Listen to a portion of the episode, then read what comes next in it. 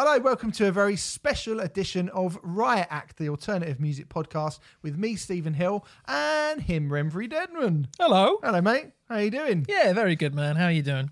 All right, thank you. Part of our birthday week celebrations. This podcast is. It's your birthday. Hopefully, hopefully you've enjoyed the celebration for our second anniversary as a podcast. We are putting something out every single day. Anyway, I hope you've enjoyed this week of free content and stuff that we gave you. It's been a right old laugh, I think. And what better way to end it off? There's probably other better ways, but we're doing something which we said we said we were going to do a long, long, long time ago. We said we were going to do a special about covers. Now we kind of thought that we were maybe going to turn this into a regular sort of thing, just pick a few covers each and chat about them every couple of months or whatever. But unfortunately, because of everything that happened, COVID, deaths, moving house, stuff. Uh, none of it happened. None of it happened at all. I Um, think I think this idea has been on the back burner more or less since we started the show, isn't it? It. Which is two Yeah, yeah. years. So yeah, yeah, yeah, yeah. it's been crazy. Yeah, yeah. It's seen a lot of things. This idea. seen me move house twice, get divorced. Both our parents have died. We've Yeah. had to like self isolate. It's been Yeah, mad. it's anyway, crazy. it's finally here. It lives. Um, no ideas are bad ideas. A good idea is a good idea forever. Um, so what we've done is we picked eight cover versions each, and hopefully by the end of the show, you and I and us together as a group, as a collective, will have a closer understanding of what it is to make a good cover. Um, Remfry, before we start and get into our various picks, in your words um, and your i your mind and your ideals, what is it that goes into a cover that makes it a great thing? Well, I think covers are really fascinating um, insights into bands and how they work, um, which is probably going to come up quite a bit um, for me. I think how well bands do a cover and what they do to it is a very, very good sign of how good the band is, full stop. Um, I mean, I think generally you can say bands that tend to do very straight laced, straight covers, like boring covers over and over again, tend to be less creative than the ones who do more interesting covers. That's, I'd like to point out, that's not me saying that all straight covers are bad because there's loads of straight covers which are fucking great. We'll talk about a couple today. Um, but I think generally there's probably a, uh, I think there is a, a, a a connection between how interesting a band's covers are and how interesting the band themselves are. So that's certainly something I've. That's been a lot of my criteria. I mean, it's weird because we put these together a couple of years ago. I added one today, um, but we we actually put our suggestions thr uh, together a couple of years ago. So going going back over them, I was like, what was the criteria that I chose these under? And I think broadly, I've gone for um, covers that really that where the band really make it their own. Um, that I don't think that's what you've done. you've No, got at all. Yours is a far more um, uh, ragtag bunch. I mean, there's some great stuff in yours, and there's some truly awful stuff in yours. Um, well, that was kind of the point of my picks, actually, is to kind of show the breadth of everything, really. Yeah, And I think yeah. what I would say about all of these these covers is even the very very worst ones, they expose something about the song, about the band, about the period of time. They expose something in that band that I feel like I learned something about them because of that, Ex- whatever that happens to have been. I think expose something is a really good way to put what I was trying to say. Actually, um, covers can expose sides of a band. They can expose how creative they are, how not creative they are, how um, how good their ideas are, maybe. Um, but yeah, I think I think they can provide a very very interesting look into generally the band that is covering uh, the song as opposed to the original artist. Uh, God, Maybe there are examples where it works the other way around. I'm not sure, but um, yeah, yeah. I think we're going to learn a lot about these bands over the next. We are going to learn a lot about these bands. Have you got any band in particular you can think of off the top of your head who are like the masters of covers? Because one of the things I will say as a spoiler, I'm not going to go through which bands we're covering and what we've picked today, but one of the bands that I'm amazed neither of us picked were Metallica, who I think are one of the best covers bands of all time. I think the only reason I didn't pick Metallica is because I, I, thought it was a bit too obvious, and I, I think uh, you know I, I, I would like to return to this idea a few time times. I'm going to be calling this the Riot Act cover special one in the hope that we do do more. Um, you know, um, so it wasn't like, oh my god, I can only choose eight and they have to be the eight or anything like that. I'm sure one day we will cover. You know, there's plenty of Metallica stuff that I'd like to go into. Um, a band, the ultimate covers band. Uh, you have put me on the spot a little bit. Eh, uh, do you want to go first so you can give me some uh, thinking Metallica. Time? Metallica right, okay. um, w- would be my pick. I think you know Metallica, like Garage Inc. is brilliant, absolutely brilliant. I bought it on vinyl recently, and you know, their stock in, with covers has dropped a little bit over the last few years since they keep letting Rob and Kirk out to just fucking oh. fanny around like a couple of like pissed buskers on stage every night and ruin ruin the local song of wherever they're playing. Pretty much. I mean, like, yeah. let's go to Sweden and do Dancing Queen by just having Rob Trujillo going pop pop pop pop. you can dance, you can hide. Having the time, like, come on, Get, play bread fan or fuck off. Do you know what I mean? It's like, what are you doing? But I think Metallica have a long and storied history with covers, and um, and they've really run the gamut of genres as well. And I think they that the something that we'll talk about a lot is taking very very famous songs and not changing them to the point where you go, I just you've completely lost the essence of that song, but not doing it so that you go, why are you doing this? I've already got you know, like the entirety of the Teal album. I've already got this. I don't need you to do this. If you can infuse yourself into a really, really famous song, yeah. but not lose the essence of why that song was so massive in the first place, that is an incredibly difficult skill. There's one that you've picked, which I think is as bullseye a version of getting that right that anyone has ever managed ever but we'll we'll talk Ooh, about that in a little I'm really bit. curious to know what that is. Um, yes, I think I agree with what you just said 95% of the time. I think very occasionally you can change the essence of a song uh, in a cover version, but I think those are quite rare. I don't know if one's coming up in what we've got. Maybe it will, maybe it won't. Um, to think of an example, um, hmm, Loverman. Um, originally by Nick Cave, Metallica did a cover of yeah. it.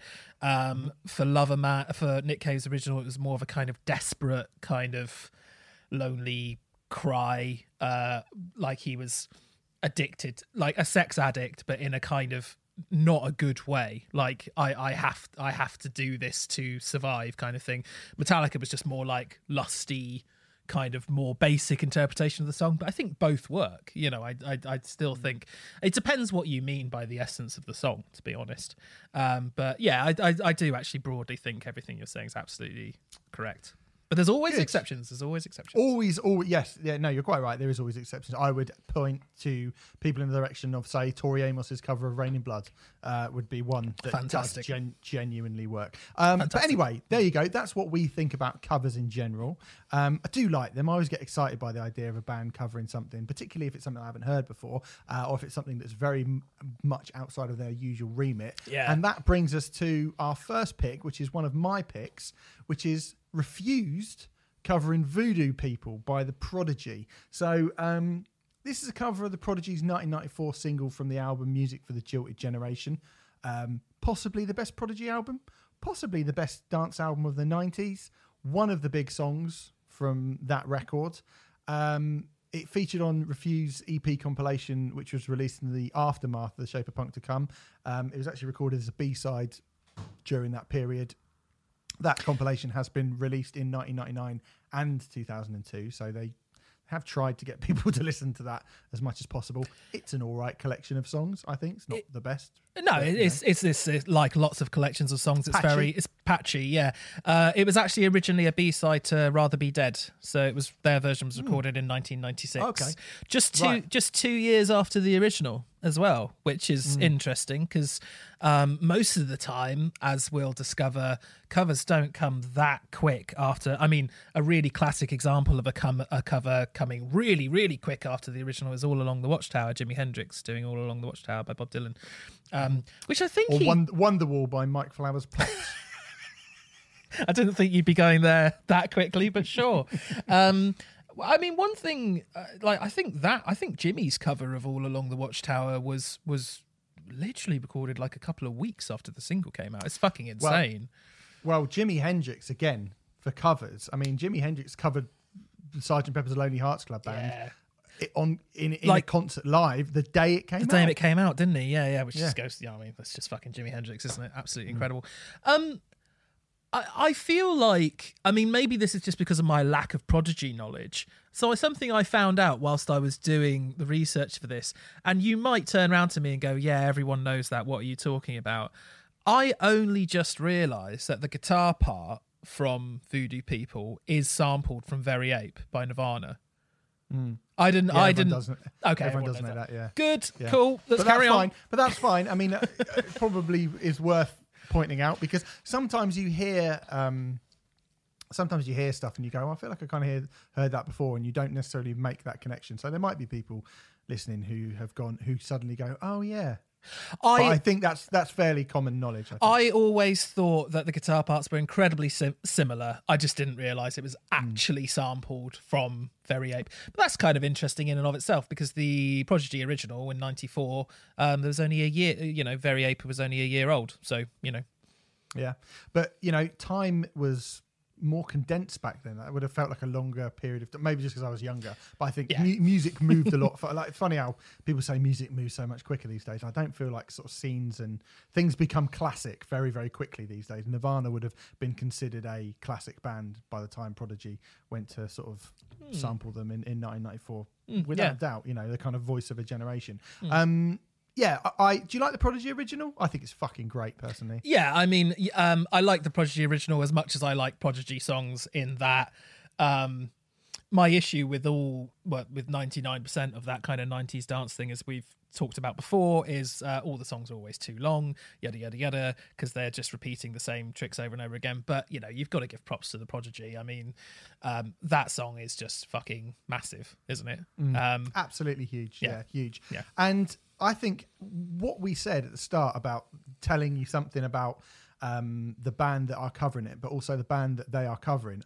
One of the reasons I picked this is because, you know, like you say, recorded in 1996, um, the Prodigy were just starting to have been thought of as a rock band at this point.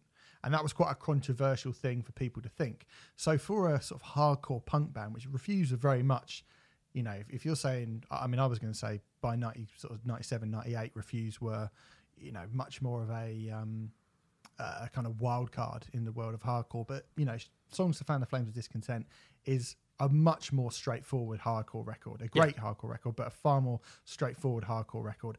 And so for a band from that part of the scene to cover a band like the Prodigy, I think is a fairly ballsy move on Refused's part. But also, I think it goes to show just how much of a rock band the Prodigy were.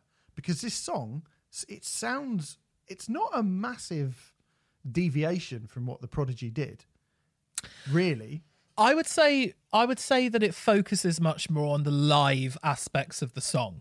Um, so I think some aspects are there and some aspects aren't. I mean, not a massive deviation. It's it's half the length, um, and it and certainly the structure of the song is completely different. Um, uh, I mean, I would argue that the structure of the song is far better, to be honest. But that goes back to me saying that not most 90s dance is too repetitive um but you know they they get everything in that you need to get into that song in three minutes rather than the is it six and a half minutes the original something like that Yeah, it's quite long. Yeah, it's like six and a half minutes. Yeah. um, which which is just repeating stuff over and over again. I mean, that's just dance culture and yada yada yada. But um, yeah, it gets everything in that you would expect to hear and want to hear, um, and makes it a far more. I mean, this is a really good example of a band making the song their own. Um, a band quite far away from what the prodigy what the prodigy do. Fucking hell, what the prodigy do Do. uh, thanks. Um, um, but you know, I mean, if you sort of close your eyes, I, I mean, it, it sounds it could be, bar the fact that Dennis isn't really singing. Uh, you know, he occasionally kind of goes, "Whoa, voodoo people" and stuff like that. and I, I, Yeah, I, yeah, yeah, yeah. Like. Bar bar the fact that there isn't like, let's say, a proper lyric, quote unquote this mm. sounds like a Refused song from the time. It just happens to be voodoo people, you know. Yeah, I, I mean, think. actually, I um, I think it sounds like the Prodigy doing it live. If you've seen the Prodigy doing that song live around that time, they bring they would bring Gizz Butt out and he would play that riff and the whole song was built around that riff mm. and Refused build it around that did it did it did it and the other sort of hook from it. I mean the great thing about the prodigy is I mean what you say about dance culture I think is is probably right in that the stuff is too long and I do think you know the original voodoo people the reason why I think the prodigy get away with being longer than most of those acts is because they put two or three hooks into each song I agree with that. so like definitely. the like the the do do do do do you don't yeah. and then you've got the voodoo people, magic people, uh, that, and then you've also mm. got the riff as well. So mm-hmm. the Prodigy put a lot more into it than you know your kind of uh, common or garden bog standard dance act of the time would have would have done. And yes, I think what Refused do is they take all of the electronic parts out of it while still trying to recreate them with live instruments. Yeah. and I think they've obviously seen the Prodigy live and gone, this looks really fucking great live. Like we should we should do this, and it sounds live in a room. So I don't think they've really fucked with the song that much. They've just played it on instruments. I think the essence of what that song was is still definitely there. It just sounds different because it's played on different instruments. I think Refuse looked at it and just went and probably saw it live and went, "This is a rock song. Yeah. this is a this is a punk song." Do you know what I mean? And, and it is. Partly, I mean, there, there are the, the main riff that you're talking about. So the main riff we're talking about is the very ape Nirvana riff. I think mm. the thing that made me notice it is because they do, you know, the chords are the same. It is played in a slightly different way. It's played in a slightly different manner. Um, but yeah, for the main part, you know, it does it doesn't sound exactly the same as the very ape riff. Uh, Refused version. No, no, no, it doesn't. Um, and that's just down to the timing being a little bit different, I think. Um, but yeah, Probably the the tuning and the tone of it is a little bit is obviously is quite different as well. I think the prodigy the prodigy fatten it up and make it all those kind of sub drops and booms, and this feels a lot more like a it's a taut sort of tighter punk band playing it. Yeah, which I think is cool. you Yeah, know? I think yeah. it's a it's a it's a cool cover and it, it actually cuts some of the fat, doesn't it? I mean, not Yeah, uh, definitely. Not that I want to say that the original has fat on it because I, I don't think it does. Um, but it, it it just it tightens it and focuses it into a far more kind of well punk punk track, I guess. Uh, hardcore punk song. Yeah. you know. I I don't think you would have wanted to hear a full six minute long straight cover of No. this. No, played on instruments. I think you know it's it's it's got it, again like it, it keeps the essence of the song, and I think it looks at that song and goes, "That is what that song kind of deep down really is and what it's really about." But they've been clever enough to understand that you can't really totally recreate what the Prodigy do just Yes. using one bass, one guitar, a drum kit, and a microphone. Um, Yeah. Which is intelligent of them to do that. And, you know, I think it's just, I, I love this cover because it just sort of, it's when you look at Refused and you go, ah, you are, there's a lot more to you than, than any other sort of hardcore band around at the time. Because I don't know how many of them would have tried it. I know um, Biohazard tried one of uh, the Prodigy's big songs, which we're about to talk about in a 2nd Um, but there weren't many bands I think who would have had the the balls or the ability or even the sort of knowledge to look at the pro- or you know the, to be able to look at the skewed way in which, what the Prodigy were in 1994 and go we're sort of related to that. And that's why that's why Refused they're a fucking great band. Yeah, and the the weird the weird sort of irony of them covering this song at this time is those prodigy influences. I don't think you would have been able to hear them in uh, songs to fan the flames of discontent, really. But once you get to the shape of punk to come, worms of the definitely hear it. senses, new noise. I mean, it's all through that record, um, and they used it in a fucking phenomenal way. So yeah, yeah, Yeah. great cover. A very a very good cover. Um, we're going to stick with the Prodigy for your first pick, Remfry, and I just sort of mentioned it a minute ago because this is the song that Biohazard covered. Uh, it's Firestarter. Which Firestarter did you cover? Did you did you pick though?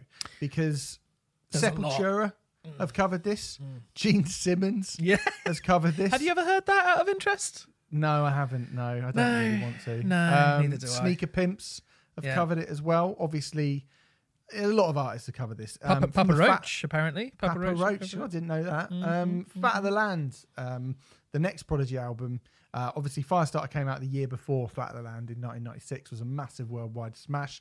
We are talking about the Jimmy Eat World version of this song.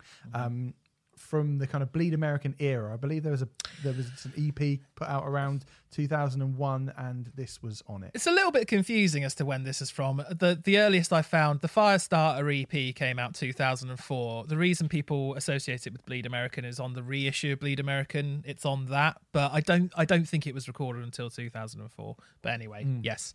Um I've chosen this cover because uh, as soon as you hear Jimmy Eat World covered Firestarter by the Yeah. Prodigy, it's just like Yeah. you you instantly want to know what that's going to sound like. And I think also, I think a lot of people would go, "Well, that's going to be terrible, isn't it?" Um, I really, I, I suppose this is arguably a song you could say where they take the essence and change it massively. Um, Keith Flint seems to revel in his fire starting ways on Firestarter, whereas the way that Jim Adkins approaches this cover, I mean, we should say it's a it's it's a acoustic cover, I suppose. It's much, much, much more It's much more clarity era Jimmy Eat World, isn't it? Sound wise. very clarity era. Yeah, yeah, yeah. The original is four minutes and 40 seconds. Uh, Jimmy's version is six minutes and 26 seconds because it's all very slow and somber. And Jim Adkins is far more sort of. Um, I think he uses it as a metaphor for being a destructive presence. And and I really like the fact that he's taken this song and just changed it into something completely and utterly different. Um, it's Jimmy World at their most dour and emo, aka, as you've just brilliantly said, clarity era Jimmy World, basically. Um, Steve, you've said before in the past that you don't tend to be a fan of bands taking songs and sort of acoustic-ing them up, uh, which which is exactly what this is. So I'm a little bit trepidatious to know what you think. Just before you say what you think, I really really like this cover because I love the idea personally of a band taking a beloved song and just totally changing it. I mean, that's going to come up a lot in my selections, definitely. Uh, what do you think of it? I think it's rubbish. Ah! I think it's so. ru- I think it's rubbish. The thing is, is hear me out, right? Because Yeah, okay. I, I say that I think it's rubbish. I think the. I think there is the bones of a very good song here because the arrangement itself. I'm not shitting. I'm not shitting on Clarity era Jimmy Eat World. Brilliant! What a great record. And I do like. And I was sitting there and I was going, I really like the sound of this, but the problem is is you know this kind of metaphor for being as a destructive person and stuff the whole kind of make lyrics seem more poignant by doing them slowly and doing them like you're about to cry mm. which you know this whole like welcome to the jungle done on john lewis adverts and stuff which i think is just dreadful just always always always dreadful. There are times in the past where that has worked because the song lyrically is poignant and is you know the, the lyrics they they lend themselves to that. Hurt, I- for example. I just the fi- yeah, yeah. Well, the, that's the, probably the, the greatest example. Johnny Cash's hurt. yeah. Um, yeah, but but Firestarter is not one of those songs. Mm-hmm. It's just not one of those songs. I mean, I I would ro- I think I don't know. I've I've heard the Sepultura version, which is as kind of lumpen as you would expect, Mm. and there are times, as we will discuss on this special, where metal bands go for something which looks like kind of low hanging fruit and get it very very badly wrong. So I don't want to shit on Jimmy Eat World trying something here, but the problem is the song is just not that type of song. It's just mm. not. Mm. like those mm. lyrics are not poignant. Those lyrics are when stripped of all the aggression and the power and the like you know the kind of frenzy of the original Firestarter, you know, those songs that those lyrics they sort of sound ridiculous. And the song needs to be ridiculous to make it work. And Jimmy Eat World's, you know, rather po-faced, serious, somber cover of it just makes Jim Adkins sound like a bit of a knobhead. I think, to be honest. Um, it's difficult. Uh, no, annoyingly, it's difficult to uh, to argue it. I mean, hearing you know hearing Jim Adkins go, "I'm the bitch you hated, filth infatuated," and stuff like that, but in a somber mm. kind of way. I just, I just love it when bands try something a little bit different. And and when bands go, I mean, I remember hearing that this cover existed and just being like, "What?" and then listening to it and just and just being pleasantly surprised that th- it wasn't an absolute waste of time in my opinion. Do you know what I mean? Like there's like it's it's it's I th- I think they clearly went let's do something so unexpected and so left field. And and in terms of doing that, it is one of the best things. I mean, bar Jimmy well doing Virgin's uh, uh, entrails ripped from a virgin's cunt or something like that. It is pretty much one of the most juxtaposed things you can. Well, I think maybe it might have been in 2004. Yeah. But unfortunately, it's not anymore. True. Because every song ever has been turned into, you know, the fucking Macarena is now played by a sad girl on a piano, and she's like, "Oh, let's see what what kind of un untouched depths of like emotive, beautiful, you know, brilliance there are in, in this like song, and they're just not there. And it's just like, yeah, yeah, this song doesn't really work like that. I think actually, this could have worked better had they have kind of pop punked it up like the middle. I hmm. think that would have actually worked. Now that you could say like, well, that would be closer to the original and therefore slightly more obvious. But unfortunately, due to the just overwhelming, endless amounts of bands just taking songs or artists taking songs and just slowing them down for fucking schmaltzy adverts and stuff. This now seems not that brave, I, I would say, and not that interesting due to the amount of people that have tried something really, really similar. The difference being Jimmy Eat World at least do something interesting with the sort of the framework of the song, and they actually do appear to have written some sort of semblance of a good song somewhere. It's just it is kind of stomped all over by the fact that you go, it's Firestarter, it's Firestarter, and that just doesn't work. So I think had they have done like Firestarter a la Sweetness, this could have been this could have actually been great, and I think it could have st- stood up really well today. But they weren't to know that, so I'm not shitting on them for not knowing that. You know. I still think that would have been a brave decision, even turning it into one of their more sort of sweetnessy type songs or salt, sweat, sugar, something like that. Um, would you like this song if uh, if the lyrics were totally changed and they actually made it an original song? Because musically, it has nothing to do with the original whatsoever. Yeah, I think musically it's kind of it's kind of all right, but it's Yeah. just unfortunately because it's the fire Firestarter, you you do just go ah. No, mate. You've Fair got enough. To stop doing this. You've got to stop doing this. I think it's a fair thing. I mean, I mean, I think there's definitely better examples uh, coming along later, but um, I do, I do, like, in terms of uh, a band covering something that is unexpected, it's it's well up there, isn't it? You know, in terms of Oh, yeah, being absolutely. a surprise.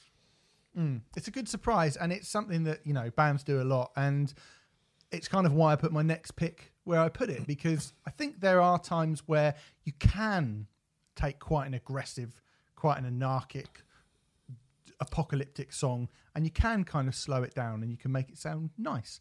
Foo Fighters cover of Requiem by Killing Joke is my next pick. It is a cover of the opening song on the opening Killing Joke album. Uh, this was a, a B side from Everlong Yes. uh, on the Color and the Shape back in the day. Um, obviously, Dave Grohl played on the second Killing Joke um, self-titled album uh, a few years later. He loves them. Yep. A lot of people have covered Killing Joke over Yep. the years. Um, uh, Nirvana obviously got into a bit of a scrape um, with Killing Joke over the song 80s and its similarity to Come As You Are. Um, but I do think that this song does lend itself to a slightly more slower and more melodic pace and and I, I think this is a really great cover. Like it's a really really good cover. It doesn't stray a billion miles away from the original but it certainly is different enough to make it feel like something which would be palatable for Foo Fighters fans which I don't think you could say about the the, Killing. Joke original Yeah, it's relatively straight ahead. Um, the main sort of repetitive chord throughout the song. Uh, People who know the song will know the bit I mean. Uh, Killing Joke play it on a synth, and uh, it's played on a guitar with the Foos version. The main difference is Dave's approach to the vocal, which makes it a far slower paced, lackadaisical kind of vibe, whereas um, Jaz Coleman's original is more kind of preacher. Man watching video. yeah, exactly. It's far more kind of uh, deranged preacher. Whereas, um, I mean, Dave's version of it sounds like he could have been recording it lying back on a sofa, you know. But I don't mean that in a bad way. I actually think it works really, really well. I mean, one thing I will say about this cover, I heard the cover before I heard the original. right. And I think for that reason and for that reason alone, and please don't hate me for this, but I, I kind of, I kind of do prefer the original, even though I will accept that that The original. Sorry, I, I. I do prefer the, the cover, um, just because. I, but I think that is purely down to hearing the cover first. You know, I don't think Right, I don't fair think that's down to it being quote unquote better. Although it is, it is a wicked, wicked cover. I do really, really like it. Um, It just goes to show how much you can change everything about a song by changing one element of it. yeah, Because, like you say, you could probably put the you could take the vocals off and of both of them, and you could play them both back to back, and you'd go, all right, well, one s- sounds like it's recorded in the '80s, and one sounds like it's recorded in the '90s, more or less. Yeah, pretty much. Um, but then when you put Jaz Coleman's vocal, but then you could put Jaz Coleman or Dave Grohl's vocal on either one, and I think they would completely change the song. I and agree. That's that's really cool. It's a I good lesson. That goes to show. It's a great lesson. Yeah. It's a good lesson for bands. Yeah, it's a good lesson for bands to show how just changing one small element can totally change the song and the way it's done. Um, I will say, I, this was I, this wasn't necessarily the brief that we stuck to. I think Foos have done better covers, and I think they've actually done better covers from this era. But uh, we'll I'll save that for if we do this again, which I'm sure we will at some point. Th- This is still a fantastic cover and definitely worth bringing in. Um, and is great if you've not heard it before. In fact, um, the 10th anniversary edition of The Colour and the Shape, uh, I would strongly recommend anyway. It doesn't appear to be on Spotify, which is a bit of a surprise, I but it, it is. but it has six or seven, I think six additional tracks, two B sides, including the title track, which didn't make it to the. I don't know if you've ever heard the title track, "The Color and the Shape" by Foos. Yeah, I have. Yeah. It's fucking like one of the heaviest songs they ever did. It's just Mm. Dave screaming the whole way through. Um, and then there's a bunch of covers on there, including Baker Street, Requiem. Uh, oh, the Gary Numan song. That's really good. Oh, um, down, uh, down, down in um, the tube, down in this tube subway, down in the, what the fuck is it called? Down, down in the park. down in the hell. park. That's it. Down in the subway. Tubeway army, aren't I? Unbelievable. Um, Um, but that that 10th anniversary edition is re- just those additional tracks are just really fucking cool, and Requiem's one of them. So Yeah. yeah, I think as well, it's just whenever you get a band, especially a band who I, I think are, you know, one of the all time great bands, and they get covered and, you know, but they, they're not as big, you know, getting a massive band like Metallica or Foo Fighters covering Killing Joke and hopefully having Killing Joke picking up fans on the basis of, you know, them being heard by these monolithically huge bands who absolutely worship them is always a great thing and that's kind of one of the reasons why I brought it in Metallica's cover of The Weight is what made me check out Killing Joke in the first place. So hmm. yeah. and that is definitely not as good as the original I would say not at all I again, I heard Metallica's. I mean, yeah, I, I we we've had this discussion before. I heard Metallica's original before. It's really difficult. Uh, cover before. It's really difficult. But yeah I'm happy to. I'm happy to go along with that as the party line. But I probably do prefer the Metallica version, to be honest with you. fucking hell Fucking Um, hell. I don't even think Metallica do a great version of the way. I think considering I just bigged up how great Metallica were or are at cover are at covers. Um, I don't think they do a great version of the weight. personally, I'm- which is why I I'm- didn't pick it and I picked this one. I think this is a good cover of a Mm, great Killing Joke song. It's a better Killing Joke song and it's a better version of it. The Requiem Foo Fighters, I think. Fair enough, man. I mean, I, I really like. I've got a soft spot for Metallica's version of the weight, but um, you know, I'm I'm not going to argue the toss out of it too much because I sort of No. I sort of know I'm wrong, but you know, it's just personal preference coming into it. Really. Yeah, of course. Um, so there you go. Requiem by Foo Fighters. We're going to keep with Dave Grohl, and we're going to kind of do the opposite of what I just said, which is a massive band covering a smaller band. Here's a smaller band covering the biggest song ever, Arcane Roots. You this, Remfry, covering "Smells Like Teen Spirit," covered by Arcane Roots on the 2011 Kerrang tribute album to Nevermind. Um, "Smells Like Teen Spirit" is the opening song on the album Nevermind by Nirvana, which came out in 1991. If I've just said that and it's something that you didn't know, well, we've got a lot to catch up on, you and I. Um, this song has been covered by The Muppets, by Tori Amos, Michael Bublé, The Melvins and Leif Garrett, Patti Smith, One OK Rock, The U's, and Richard Cheese, amongst other luminaries. Um, Have you heard the Muppet version? yeah, I have. Yeah, It's gr- with Jack. With, with Um, with Jack Black. yeah. I mean, it's great in a not great way, if you know what I mean. Just because it's the Muppets. Um, Yeah. But yeah. It's also on Moulin Rouge as well. There's a version of, course the. Moulin Rouge yeah, soundtrack for a little bit. Um, so yeah, I uh, I do remember hearing this uh, 2011 Kerrang tribute album to Nevermind, and some of it is pretty good. Some of it's a little bit disappointing. I would say one of the most disappointing things on that record was the Dillinger Escape Plan's very straight and rather unremarkable cover of Territorial Pissing. Which Oh. on paper looks incredible, but I- really do anything with it. I don't think that covers too bad. I, I agree they could have I done don't more think with it's it. too bad, Mm, but then you can't really fuck up territorial pissings, especially if you're the Dillinger Escape Plan. Mm. But I would actually point you in the direction of the far superior Comeback Kid cover of Territorial Pistons, which is Mm. fucking awesome. Um, yeah. Anyway, that's not the point. Um, Arcane Roots covering Smells Like Teen Spirit. This is for me, Remfry, the gold star. What I talked about earlier about taking one of the most well-known songs of all time and actually making it sound like you whilst still making it obviously the original as well. This is fucking fantastic. This cover, I, absolutely fantastic. I'm going to say right now, I came up for the idea of this special two years ago whilst listening to this song. Because I think this is actually one of the best covers of all time. It's proper brave. It's proper brave.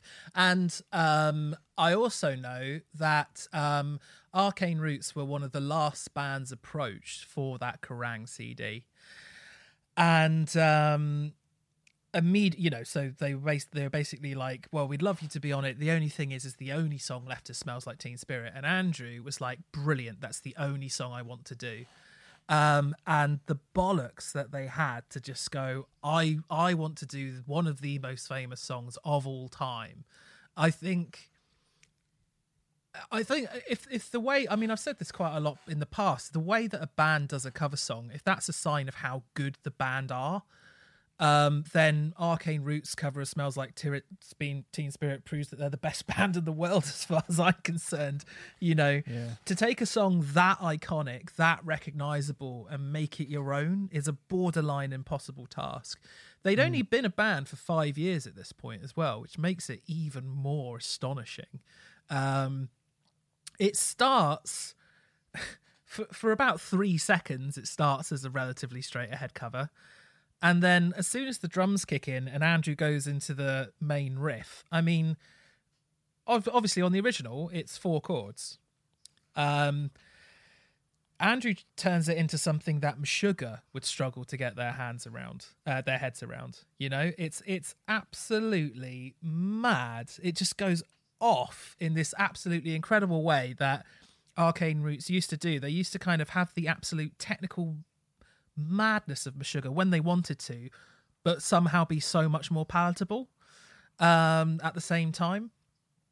And I mean, from there, it just completely fucks with the whole formula of the whole song, while still always being recognizably smells like Teen Spirit. It's it's a Yep. pretty amazing thing, and you know, as I say, the ent- this entire special that you're hearing, and if we do more in the future, is based around me listening to this and going, I want more people to know about this. Basically, um, Unbelievable. I mean, the way it slows down at the end, you know, the albino, and Yeah, all, yeah, yeah. all that. yeah, Um, I'm alive. That bit, that Yeah. bit that is one of the most famous pieces of music ever. Mm. I mean, the whole song obviously is one of the most, like we've said. I, I mean, a couple of weeks ago, when we cover the Inter Armour album, Mm. and I said the cover, their cover of Purple Rain, I was just like, just don't do it. Just don't cover really, really famous songs. And I guess I need to kind of add the caveat of don't cover really, really famous songs unless you're Arcane Roots. exactly. Yeah, yeah, you yeah. know, there, there aren't many people. There aren't many. Like, do I want to hear someone smells? Um, someone cover smells like Teen Spirit? In theory, absolutely not. And I'm Mm. not surprised mm. that it was the mm. last one left mm. because who wants to fucking take that on? exactly. You know, why would you want it? Although obviously lots of people have, but why the fuck would you want to try and you know live up to that? You know, why would you want to cover fucking Sweet Child of Mine or you know Bohemian Rhapsody? Like you just, but some like to me that sounds like it's giving me a migraine just thinking about it. yeah, yeah. But some bands go, no, no, no, we can absolutely manipulate this into something completely different, and that is what Arcane Roots has done here, and it's fucking mental. I think it says a lot about Andrew, and I think it says a lot about that band that he was he he actually said, "I only want to do it if we get Smells Like Teen Spirit." So you know, um, and and the fact that you know, I mean, at this point, I think they might have just released Blood and Chemistry, but like they they were on their debut album. You know, um, they were just a tiny band from Kingston that you know had a had a small following, but you know, not many people knew who they were. Um, obviously, if you go on to this, this cover isn't even on Spotify. Annoyingly, it is on YouTube. If you go onto YouTube and read the comments, there's loads of people who fucking hate it because people are stupid. Um, as if, and some of the comments would make you think that our Arcane Roots had actually eradicated the original version, and you're no longer able to listen to that version anymore. Um, I'm not even saying that this is better than the original. I'm not saying it's as good. Um, I mean, I think there is an argument to be made for that, and how insane is that? Um, But it, it it is, yeah. a- a- I mean, it may be the best cover that we're talking about today. Is that fair? It's certainly, I don't feel like offended that you Mm. said that, particularly when I know what we're about to talk about. um, uh, so if, yeah, if, if you've mean, not heard it, please go out and listen to. to I mean, it's on Hmm. YouTube. Please Spotify. Uh, please YouTube. Arcane Roots smells like Teen Spirit. It is unbelievable. it is, and fucking fair play to them because they, they can go wrong, badly, badly wrong Yeah. sometimes when you take, even when you try and take a very recognizable song and change it, it can go incredibly badly wrong. As we're about to discuss, uh, I thought I thought that might have been a link. yeah, Machine Head, Message in a Bottle by The Police is my next pick. A cover of the Police song from their 1979 album Reggatta de Blanc. Pretty sure everyone knows this song. It's the one that goes, A year has passed since I bought my goat. That one. Uh, it's the third most popular song by the Police, according to Spotify, which is a bit of a surprise. I thought it'd be number one. Uh, you look surprised as well, but it's the third. yeah, what are the, the other two? Don't Stand Oh, So Close to Me. I- and um, uh, obviously, the most uh, um, the most important one would be Every Breath You Take. Every Breath You most Take is- important one. Definitely not the most important. The biggest one would be Every Breath You Take. Every breath you take is number one. Uh, Roxanne. Roxanne. Oh yeah, of course. Fair enough. Um, in the late nineties, um, government, um, both here and in the United States of America, passed a super injunction, meaning that all metal bands had to cover eighties pop songs. Um, this is actually a nineteen seventies one, so there's their first mistake. Um, what a funny time, Remfry. I mean, there are so many songs that I could have picked from this period uh, to sort of showcase that weird little period where everybody covered an 80s pop song. Every metal band, Orgy did New uh, New Order's Blue Monday. Yep. Um, uh, Disturbed did fucking loads, but I mean, the first Mm. one they did was Shout. Uh, by Tears for Fears, Mm. obviously Cars by Gary Numan by with Fear Factory Fear came out. Shock the Monkey by Peter Gabriel was Yeah. Coal Chamber's Cold take on it. I mean, there were so many. Mm. There were so many, and they're, they're just the first few off the top of my head. It was a thing. amounts. Yeah, It it, was, was- definitely a thing. Really, really a thing. Um, I mean, even- Deftones got them. Did the chauffeur by Duran Duran around that time. Yeah. Even Deftones, although being Deftones, picking a better band and picking a a, a less well known song. Yeah. and doing it really fucking well. Chauffeur's great. Uh, um, but Machine Heads, not really a nu metal band, and then they kind of were. And when people talk about the Burning Red, and the Burning Red is spoken about as the the you know the rap metal album, the crimes of the Burning Red, uh, I think, are far less than people would like to make out because Yeah. there's not really a lot of rap on the Burning Red at all. No, Robb Flynn points out all the time that it's two or three minutes worth on a 53 minute record, I think. Um, there are other things that make it new metally. I think Ross Robinson's the crying. Yeah, the Crying crying, at the end of the five. five. Um, Yeah. There's There are And- and no this- guitar solos. I No don't guitar think. solos Uh, this, yes. Um, this, so. mm. and uh, orange orange jumpsuits. Oh, and the, and the fashion, and the fashion, yeah, the fashion and the spiky hair and stuff like that. I mean, it is a lot of elements when you when you um can put it, put it together. And when people say the Burning Red is a machine uh, is a nu metal album and Supercharger is a nu metal album, I don't have a massive issue with that because I think those are nu metal albums from a metal band. But you know, Mm. um, so here's what I'm going to say about this. This is a very very maligned cover. Um, there's a lot of people who do who who um, really. I was talking to a friend of the podcast, Sam Slate, the other day, uh, Roxin's writer, and he said that surely this is the worst cover of all time. Oh, mate.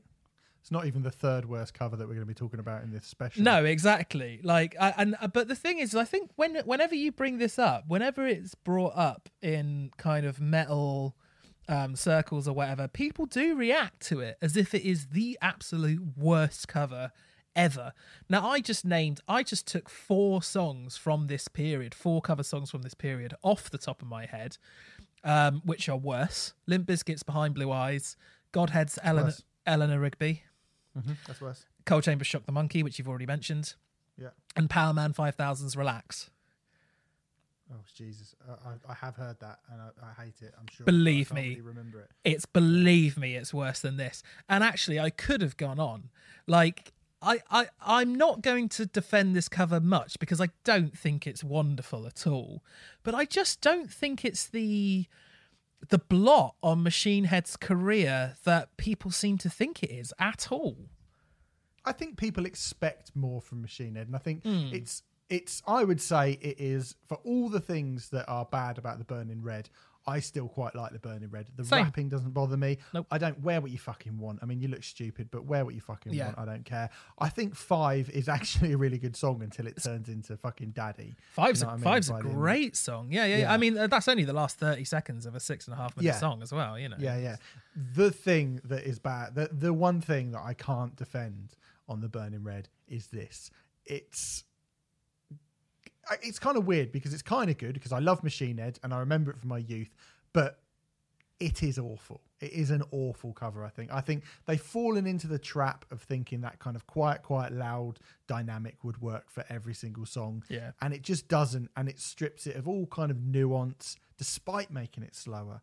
Yeah. Despite making it slower, you still lose the nuance of what the song is about. There's that bit where the kind of sending out an SOS, sending out, it kind of threatens to be good, but then it isn't. Do you know what I mean? I, I just think this is, um, this is the reason I kind of put it in because I was like, this is a great band in the middle of a kind of existential midlife crisis having a genuinely terrible idea in amongst some ideas that I think they could have got away with they've had a re- this is a really bad idea. And obviously it hasn't killed their career in any by any stretch of the imagination at all.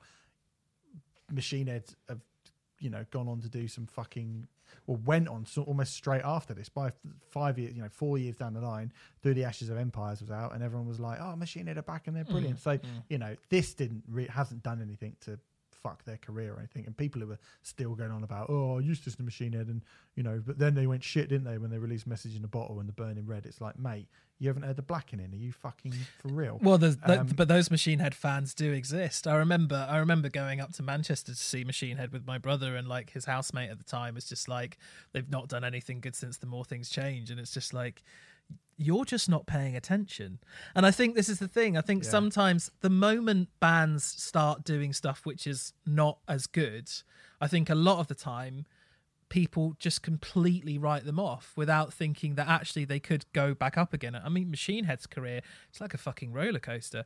It's one of the one of the reasons I adore Machine Head and think they're such a brilliant band because they are they do take risks and they do do different things. I mean, I was going to say, whilst this is, you know, I, I don't think this is great. I don't think it's awful. I think it's pretty bad, but I don't think it's awful personally. Um, but they've done far more embarrassing things with their own original material. Absolutely. Yeah, I, yeah, I, yeah. I would take this over oh, on Supercharger, whatever that. I can't even remember what that fucking song is, but like opening that, you know, I bulldozer. Is that what No, it's not? Bulldozer. Crashing, crashing around you. no, it's not. It's not one of the singles. Hmm. It's one of the. Um, it's, I don't. I don't think it. Anyway, oh, I it It's been so long since I listened to that record. it doesn't They're the fucking. only two songs I can remember. Yeah, it doesn't fucking rem- matter because it's a, generally a rubbish record. I mean, Catharsis hmm. has some really embarrassing moments on it. I think I like Catharsis more than you do, but it's still it's all over the fucking place, you know. Um, and I I think both Supercharger and Catharsis have way worse things on them than this cover, personally. I think you're probably right, but I think it's just um I think it's what this kind of this cover sort of represents. I mean, Yeah. before the before this, Machine Head were covering Negative Creep Yeah, which is brilliant. that fucking- negative creep cover's amazing. and Colours by Yeah. Ice T. Yeah, yeah. And you know, um, and they did a Cro-Mag song as well, didn't they? Which Cro-Mag Yeah. song? We gotta know. We gotta know. Um, and yeah, they were doing like great, great shit. They their were. covers. Yeah. And then they ended up just doing a fucking, you know, 80s pop band cover. Yeah. Just like everyone else. And it's just like, dude, that, don't fall into the trap of doing that because it will be an albatross around your neck forever. And I'm sure they never want to be reminded of the day that they decided to fucking take on Sting. You know what I mean? Yeah, and 21 And years apparently later. Sting fucking hates it as well. Oh really? Oh, I had no Yeah. idea. Um, uh, yeah, I, I, I mean, yeah, I certainly don't want to come across as like really, really defending this because I, you know, I, I, I don't think it's good. I just don't think it's as bad as people say it is, and I think there are way, way, way, way, way worse examples. And I suppose it is a kind of shorthand for what happened in this period because people know it. I mean, I suppose one of the things that they did is they made it one of their album tracks. Although having said that, you know, it was it wasn't like a bonus track. It's in the middle of the record. But then having said that, Behind Blue Eyes was on Results May Vary, wasn't it? That was actually a track. Uh Shock the Monkey was definitely Was single. track. Uh, was was it? Oh my Yeah. god. Dreadful. I mean, that is an awful. Well, so song. was Behind Blue Eyes, actually. That was a single as well. So Fuck, it was, wasn't it? Um, whereas you they were know, all singles. You know, oh, we, we haven't even spoken about the old Alien Ant Farm fucking smooth. Yeah, well, yeah, yeah, yeah. Well, no, maybe you're right. Maybe, maybe, maybe they were all part of the records, I guess. But um, yeah, I don't know. Uh, it just seems to be this seems to be the one that gets all the vitriol and all the hate. And I think in a world where Limp Bizkit's Behind Blue Eyes exists and Coal Chamber's Shock the Monkey exists, I think that's insane, to be honest. But it's still. Yeah, not. It's still so. not. It's still not very good though. It's still not great. no, no. Um, I mean, that is a good band taking on, you know, a really great metal band taking on a really great band and sort of missing the next one, which is your pick, Remfry. Do you know what this reminds me of? Um, this reminds me of, you know, when they do stuff like what would happen if the Brazil 1970 team played the Spain team from 2010? Yeah. What would happen if Rocky, ba- like when they did that Rocky film, what would happen if Rocky Balboa fought the current champion? You know, what would happen if The Rock and Hulk Hogan had a wrestling match? All that stuff. Yeah. People go, what if that massive thing from then took on this massive thing from now? Who would win?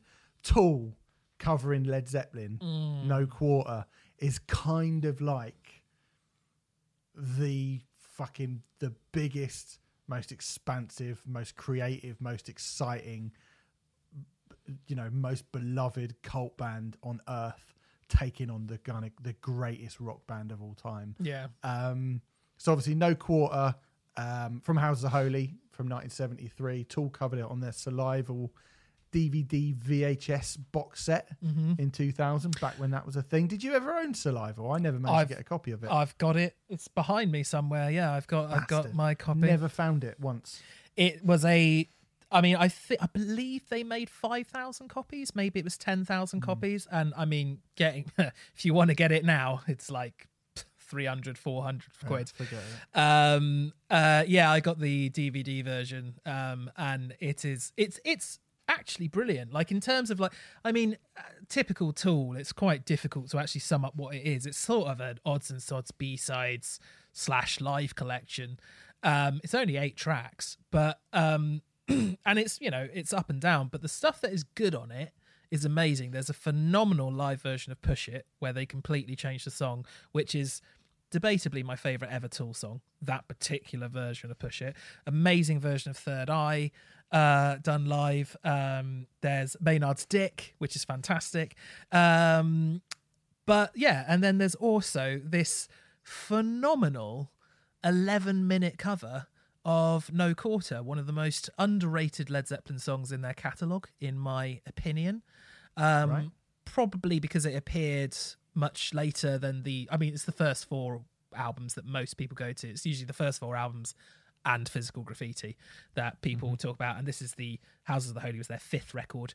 Um, it's a it's predominantly a John Paul Jones composition. I think you can hear that from the original. There's a lot of kind of mellotron and piano in it, and uh, it's very slow and ponderous. The original version is around seven minutes long.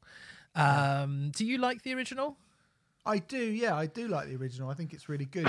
it's very, it, it, it's not what you think of when you think of Led Zeppelin. Absolutely Whatever you not. think of when you think of Led Zeppelin, you don't really think of No Quarter. It's quite like you say moody. Yeah. And I think- Led Zeppelin aren't really a moody band, are they? They're either a very kind of horny band, or they're uh, a sort of hey nonny a nonny band, or they're a very sort of, you know, m- melodic um, and.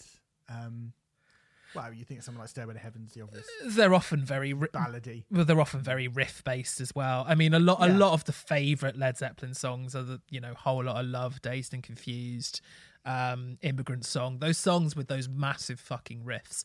Um, I love those songs. I'm not taking anything away from those songs. I just really like one, once Houses of the Holy was released. Um, no quarter became a, a centerpiece of all of their live shows, and there's some amazing live versions of uh, this song. Actually, Celebration Day, the show which is um, from the O2 Arena, um, there's uh, there's good things about that show and there's bad things about that show, but the, their cover of No Quarter on that show is one of the highlights of that entire set. It's fucking Do great. you know what one of the bad things about because I've got that on DVD. That's so do I. Celebration Day. Yeah, yeah. It's so bright. Like the Mm. stage is so. Why do they? I was like, this is like the fucking house lights are up. Why? I'm guessing for the filming because they they knew full well they were going to film it and put it out later, didn't they? But I'm guessing that's the mm. reason it's like that. But yeah, it Did, is a you, bit did weird. you think that was weird? I, I've always thought that was really weird that it was. It didn't really feel like a. That you're getting a light show or anything because the fucking house lights are up. I kind of I liked the fact that it was basic. I like the fact that they made it like this is just the four of us, well, th- th- three of us and John Bonham's son back together, um, doing these songs. I thought it was a sort of good move to do that, um, and they. Um, almost all of the songs are tuned down as well because Robert Plant's voice can't hit those high notes as much anymore. I think that was a good uh, thing to do as well because a it makes some of the songs sound heavier. Um, the version of Dazed and Confused on that on that is, Yeah, brilliant, fucking brilliant. Um, but B, you know, they didn't try to overstretch. I mean, you know, naturally your voice goes down in register as you get older, so it was it was a good idea, definitely. And I like the fact that you have those versions of those songs. It's not always. It takes. It really takes. It takes three or four songs to get going. That gig.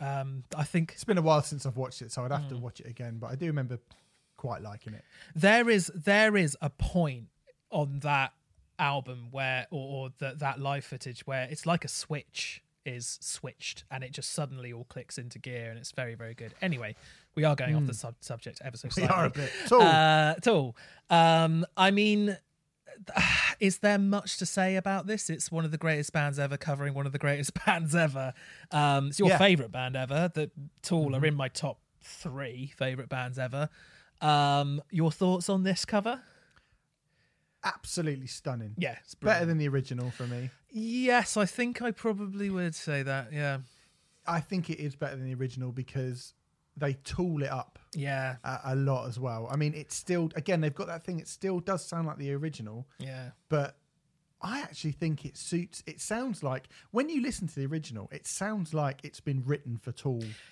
it does fucking twenty years before they were a band. yeah it does And um it could not have been more perfectly conceived as a song. It's also about five minutes longer than Rough. the original, Yeah, four, four or five. Yeah, yeah. and it, and it feels shorter. Yes, it does. Uh, yeah, so- yeah, yeah. I mean, yeah, this is a fucking absolute slam dunk. For Yeah. me. what a brilliant, brilliant version. It's I love it. phenomenal. It's phenomenal. It's so so good. It's really difficult to know exactly what they add as well to make it much longer. There's a kind of It doesn't feel like anything, does it? no. uh, The only thing I'd a beat them earlier today to try and figure it out. There's a cool kind of acoustic sort of flamenco vibe solo that's added on the Tool version, but other than that, and that version, that solo bit certainly doesn't last four minutes. And in terms of uh, tempo and pace, it's roughly the same. So it's really weird. I mean, I, uh, we talked about this with Tool all the time. How for for you and I, for people who fucking adore them, um, they uh, they seem to make time disappear almost. You know, and the fact that this version is 11 minutes, it never ever feels 11 minutes. It feels grand and epic, and and um, it feels lengthy, but in a good way. You know, I think um, it sounds like it could have been recorded on Ænima. I mean, it, it really sounds Yeah, it does. it really sounds reminiscent of that. And I don't actually know this for a fact, but I would not be surprised at all if that was recorded in the same studio, the same at the same time period. Um, It just has like Adam Jones's guitar sounds like the sounds he was making for it on Ænima. I I, I would imagine Well- it's that point.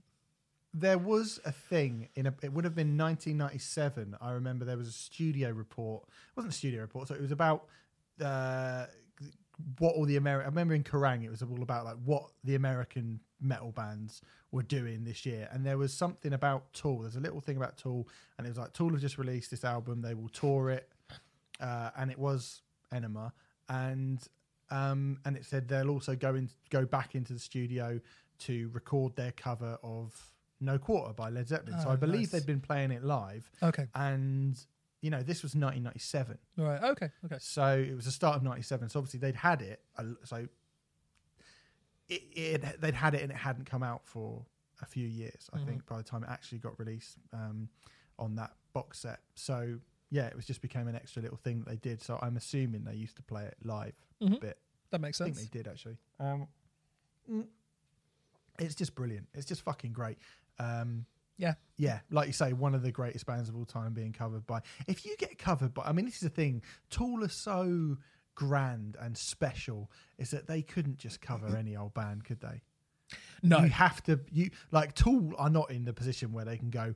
Oh, not many people know about refu- um, you know, refused or well, maybe not refused or, or killing joke. Mm. So we'll cover them. I don't think Tool could do that. Mm. I don't think Tool could take a band who nobody really knew about and go, we'll cover them because they have to cover Led Zeppelin or Black Sabbath or the Beatles or do you know what I mean? They have to cover or Pink Floyd. They have to cover something fucking gigantic Mm. because they're just they just dwarf any of those other bands. I think. Yeah, I mean they don't as far as I'm aware, they don't tend to do all that many covers really.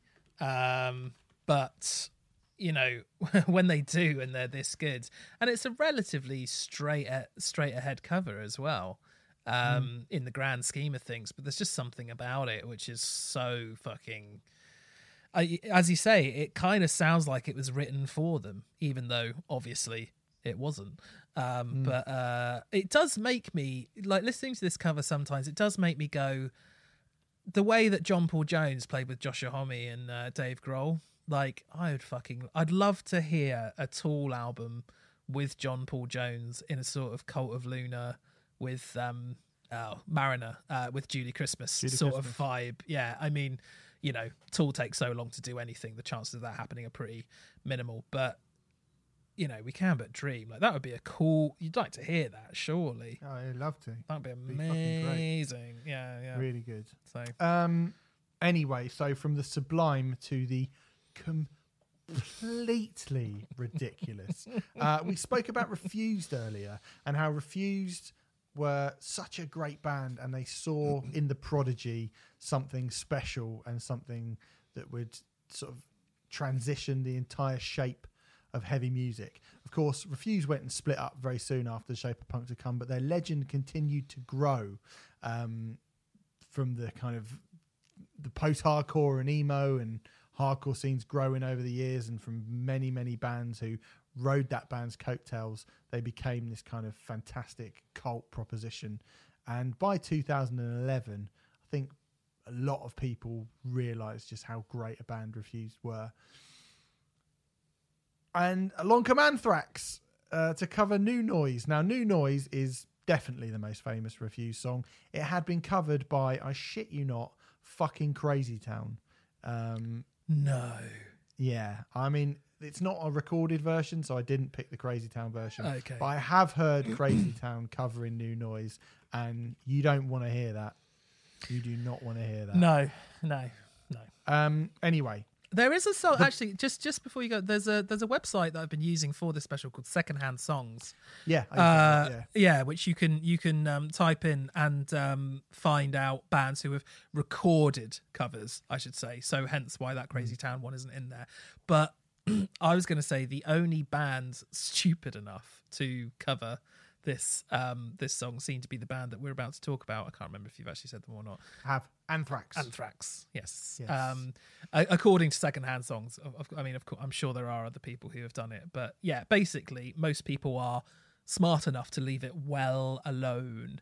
Uh, Well, we spoke about Anthrax. Uh, if you're listening to this um, podcast and you've been listening all week, we spoke about Anthrax covering um, U2, and we were both quite Mm. surprised at how Anthrax actually did quite a good version of Exit. yes. And um, and you know that was with John Bush on vocals. Um, but you know it was not a bad cover. Um, and I think the reason why both of us were so shocked that Anthrax managed to do a good cover of anything decent it's because of is because the 2011 album Worship Music, which was their comeback record after fucking what was it eight eight years without an album, Something along those um, lines, yeah. And you know, they brought Joe Belladonna back, and then to do the sort of "Hey, we're back! It's a classic, classic lineup." And then he left, and John Bush sort of came back, and then they got Dan Nelson, who didn't work out. So they asked joe Belladonna to come back. He said no, and then John Bush came back in, and then they got joe Belladonna back when John Bush refused to go back with the band, and it was just been like a pretty bad time. And then this this record came out, and it was massively disappointing. Although people at the time will tell you that it was great. Yeah, yeah, yeah. I and sadly I was one of those people. I take it back. It's not a good Oh. album at all. I, I gave it a pretty fucking solid review on the Old Metal Hammer podcast. Oh, right, okay. Um, but I did say at the time the cover of New Noise is really bad. I mean, this Remfry is a disaster, isn't it? it is a disaster. This yeah. is an absolute, complete, and utter disaster. This is saggy, flabby old men that do not understand this song, do not understand this music, just stomping all over it. It is awful. I mean, a little tiny part of me thinks that if John Bush was in the band, they wouldn't have completely ruined it. Although I have my doubts. I certainly think it would have been better, but I still think it wouldn't have been very good. But certainly Joey Belladonna seems to have absolutely no idea what he is singing or why he is singing it No. or what the band he is you know covering are meant to be at all. Mm. It is terrible this cover. The first word, the fir- I mean, I just just to just to give them another mention. I mean, um, uh, this cover compared to Machine Head's cover of uh, "Message in a Bottle," I mean, it makes "Message in a Bottle" look like fucking "Stairway to Heaven" or something. You know, um, limp. Oh yeah, that's far better than this. Oh, This God, is yeah, yeah. Limp is the word that kept coming up. It's just so limp. Tired, tired, Tired, old. yeah. And I mean, when you listen to how much fucking anger Mm. and invention and passion in, exists in the refused cover of Mm. New Noise. You know, the kind of righteous indignation, the like the seething maelstrom of of ideas and you know fury that has fueled that song. And then you've got these five old thrash metalers who are fucking past it, Mm. tr- trying to trot out like it's just im- it, it is embarrassing. I mean, I'm, I'm going to say right now, it's not the worst. It's still not the worst thing we're going to talk about this in this show, but it is absolutely fucking mind-bendingly bad. It's offensive. I'm offended by this. It is. I mean, it's interesting you say it's not the worst we're going to talk about. Um, it is for me. It's either the worst or it's the joint worst. Worst. Yeah, it might get joint worst actually. Um, but actually, I am tempted to say this is the worst. I absolutely hate it. Uh, it's tuned tuned down, uh, maybe a step or half a step. I'm not sure which. Um, which, as I've already mentioned, uh, is a trick that is often employed to make things sound heavier. Ironically, it doesn't sound heavier at all. Just makes it sound worse. Um, and I remember the first time I ever heard this cover, um, realizing it was Joey Belladonna on it. You know, Joey Belladonna isn't really a screamer, is he? Can I scream? this is doing? this is the thing. It's just like there are some things. If if the first lyric to a song is "Can I scream," that should probably be screamed. Do you know what I mean? Sometimes, you know, I I am happy to accept Firestarter, uh, Jimmy Eat World's interpretation of Firestarter. I know you have a bit more of an issue with it, but in terms of this interpretation, yeah, coming in and being like, yeah, literally, can I scream? Is no, no, you can't, Joey Belladonna. That's why. that's why you're singing it in that Shouldn't fucking be doing this yeah, song. Yeah, that's why you're fucking doing it in such a awful trad metal way. It's absolutely it's old and hackneyed, basically. just just admit that you're, you're you're not good enough to do this. Just admit that you like admit to yourselves that you. I, I get the you know, it's kind of cool that you think like those dudes in Anthrax look at Refused and go fucking hell they were great. Hmm. Like I think that's great that someone like Scott Ian looks at Refused and looks at Shape of Punk to come and goes that's a really really great record. Yeah. But this is not like, you know, Requiem by like Foo Fighters looking at fucking Killing Joke. Yeah. You can't do this. Yeah. You are not. You do not have the fucking capacity Hmm. to do this. You don't have the ability or the outlook or the fire in your back, and you certainly don't with Joe Belladonna. I mean, like I say, I think you're right. I think tune it down and making it sound more lumpen and ploddy, and like stripping it of all of its sort of energy and its sprightliness is one thing, and sticking John Bush over the top of it, it ain't going to save it from that, unfortunately. As much as I like John Bush, No. but the fucking sprinkle of dog turd that is Joey Belladonna, who's crap anyway. Like, I'm sorry, I'm sorry, old school Anthrax fans. The yes, the best material was written during the Joey Belladonna era, but that is sang better than by John Bush all day long. Like Yeah. Joe Belladonna is a fucking clown. Yeah. He's crap, hmm. and you know he just th- this is this is Joe Belladonna at his absolute fucking crusty the Clown most. Do you know what I mean? He is fucking embarrassing on this. It's Yeah. awful. Bar bar the times I've seen Anthrax live and he's not been able to hit the notes. Um, this is the most embarrassing thing I've ever seen Joey, Joey Belladonna do. It's absolutely awful. I mean, just I mean, show, it just sounds like old man steptoe, don't he? I expect him to go, "Can I scream?" and then his fucking trousers to fall down or something. You know? I mean, like they even uh, uh, just showing their fundamental misunderstanding of the song. They even like try to put harmonies on the vocals and things like that, which is just not not what this song needs or wants, or it just and and there's what I'd say about the original is indiv- the individual constituent parts of the song are all relatively simple. But the genius, the genius of New Noise is the amalgamation of all those simple elements. Um, and I think just I think Anthrax really show kind of the genius of the original in a way and show how you cannot just recreate that, you know, in a in a simple fashion. Um, I think most people like I don't think you'd have to be playing guitar for very long, for instance, to be able to learn how to play the song. But that, that but that doesn't mean that you're going to cover it with the same kind of level of grit and kind of just all the elements that they bring together in in that original song. I mean, it's 22 years old that song, and it still sounds like it could have been recorded yesterday. You know, Yeah. It's an absolutely incredible song, and it is a swing and a fucking miss from Anthrax. Yeah. So, um, old metal band covering exciting hardcore band, no, but exciting hardcore band covering old metal band. Now that Remfry is a different story. Your next pick is The Trooper by Heck. uh, originally by Iron Maiden, taken from their 1983 album Piece of Mind. Heck's version is on their BGs and Rarities album from 2017, but I do believe it is available elsewhere and it came out before then. You'll have to let me know when that actually was. It originally came out on the Maiden Heaven Kerrang CD in 2016, and uh, That's right. That's right. Yeah, Yeah, I yeah. thought so. Um, there is a long-held tradition uh, of bands covering Iron Maiden and sounding much better than the original. um, Avenged Sevenfold's cover of Flash of the Blade is better than the original. Trivium's version of Iron Maiden is better than the original. Machine Head's cover of Hallowed Be Thy Name is better than the original. And the best, the absolute best, is Gallows' version of Wrathchild, which is fucking great. But I'm, going to gonna throw add in, I'm going to throw in Opeth's uh, running. Oh fuck's sake! Fuck's sake! They do. Uh, Run to the rem- remember tomorrow. They do. Remember tomorrow. Okay, Mm, I've it's not really heard that. Um, but I'm going to add in Heck's version of the Trooper Fuck yeah. uh, to that, which I think is so fucking all over the place. Mm.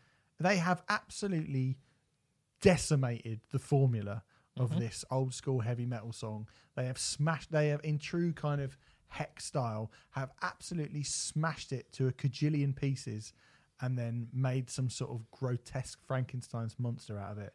And it's glorious in the very, very best way. They've, they've destroyed this song. Yeah, I was about to say just to take what you said, they've destroyed the song and then rebuilt it from the ground up, um, which is exactly what you want Heck to do with uh, with a song. I mean, um, it's weird because like Heck haven't been a band since we've been doing this podcast. So if there is anyone who who isn't aware of this band, I mean, Heck. Two, two, two members of Heck went on to form Haggard, Haggard Cat, who we have spoken about quite a lot. And um, if you are uh, unaware of Heck, or used to be called Baby Godzilla, um, you really should check them out. I mean, they were a fucking phenomenal band who I used to rave about constantly. Um, I went You can listen to the album. The instructions is the album. It's just- Instructions is the one, yeah. Just a totally brilliant record. Yeah, fucking amazing. Um, but to take a song like this, I mean, this is one of the most enduring Iron Maiden songs ever. Um, I've seen Maiden, I don't know, eight, nine times live, and they've played it every single time. Um, I personally don't get bored of hearing the original, whereas there are Maiden songs I don't really need to ever hear the Number of the Beast ever again. I don't think. Um, for example, um, you know, uh, but the Trooper for me, just just wanted to get your opinion on it, just because you're not the uh, as we're nowhere near as big a Maiden fan as I am. Do you like the original? I do quite like the original actually. Yeah, I like the Trooper. The Trooper. Yeah. is one of the. I mean, the bass line is fucking superb. Yes, isn't it? There's no getting away from it. That bass, that that run down the bass is is fucking brilliant. Yeah. and um, the whole kind of stop start, dun, dun, dun, dun, Yeah, dun, dun, like that is you know it's great. Yeah. um, it's got a big whoa whoa chorus on it as well, like a big pop hook. the chorus. Um, the not chorus. that Maiden are a pop band, obviously. They're the biggest, best metal band ever. They no, wouldn't dare have pop hooks at all, even though they do all over the fucking place. yeah, But, they um, undoubtedly. I mean, what what idiot says that? What idiot says they don't have pop hooks? They have massive. Pop you go hooks. on the you go on the Uh, the- Facebook. well, page I, I don't. I don't. Yeah, yeah, yeah. No, yeah, fine. Yeah, I'm sure. I'm sure there are Maiden fans who do say that, but that's a Mm. moronic thing to say.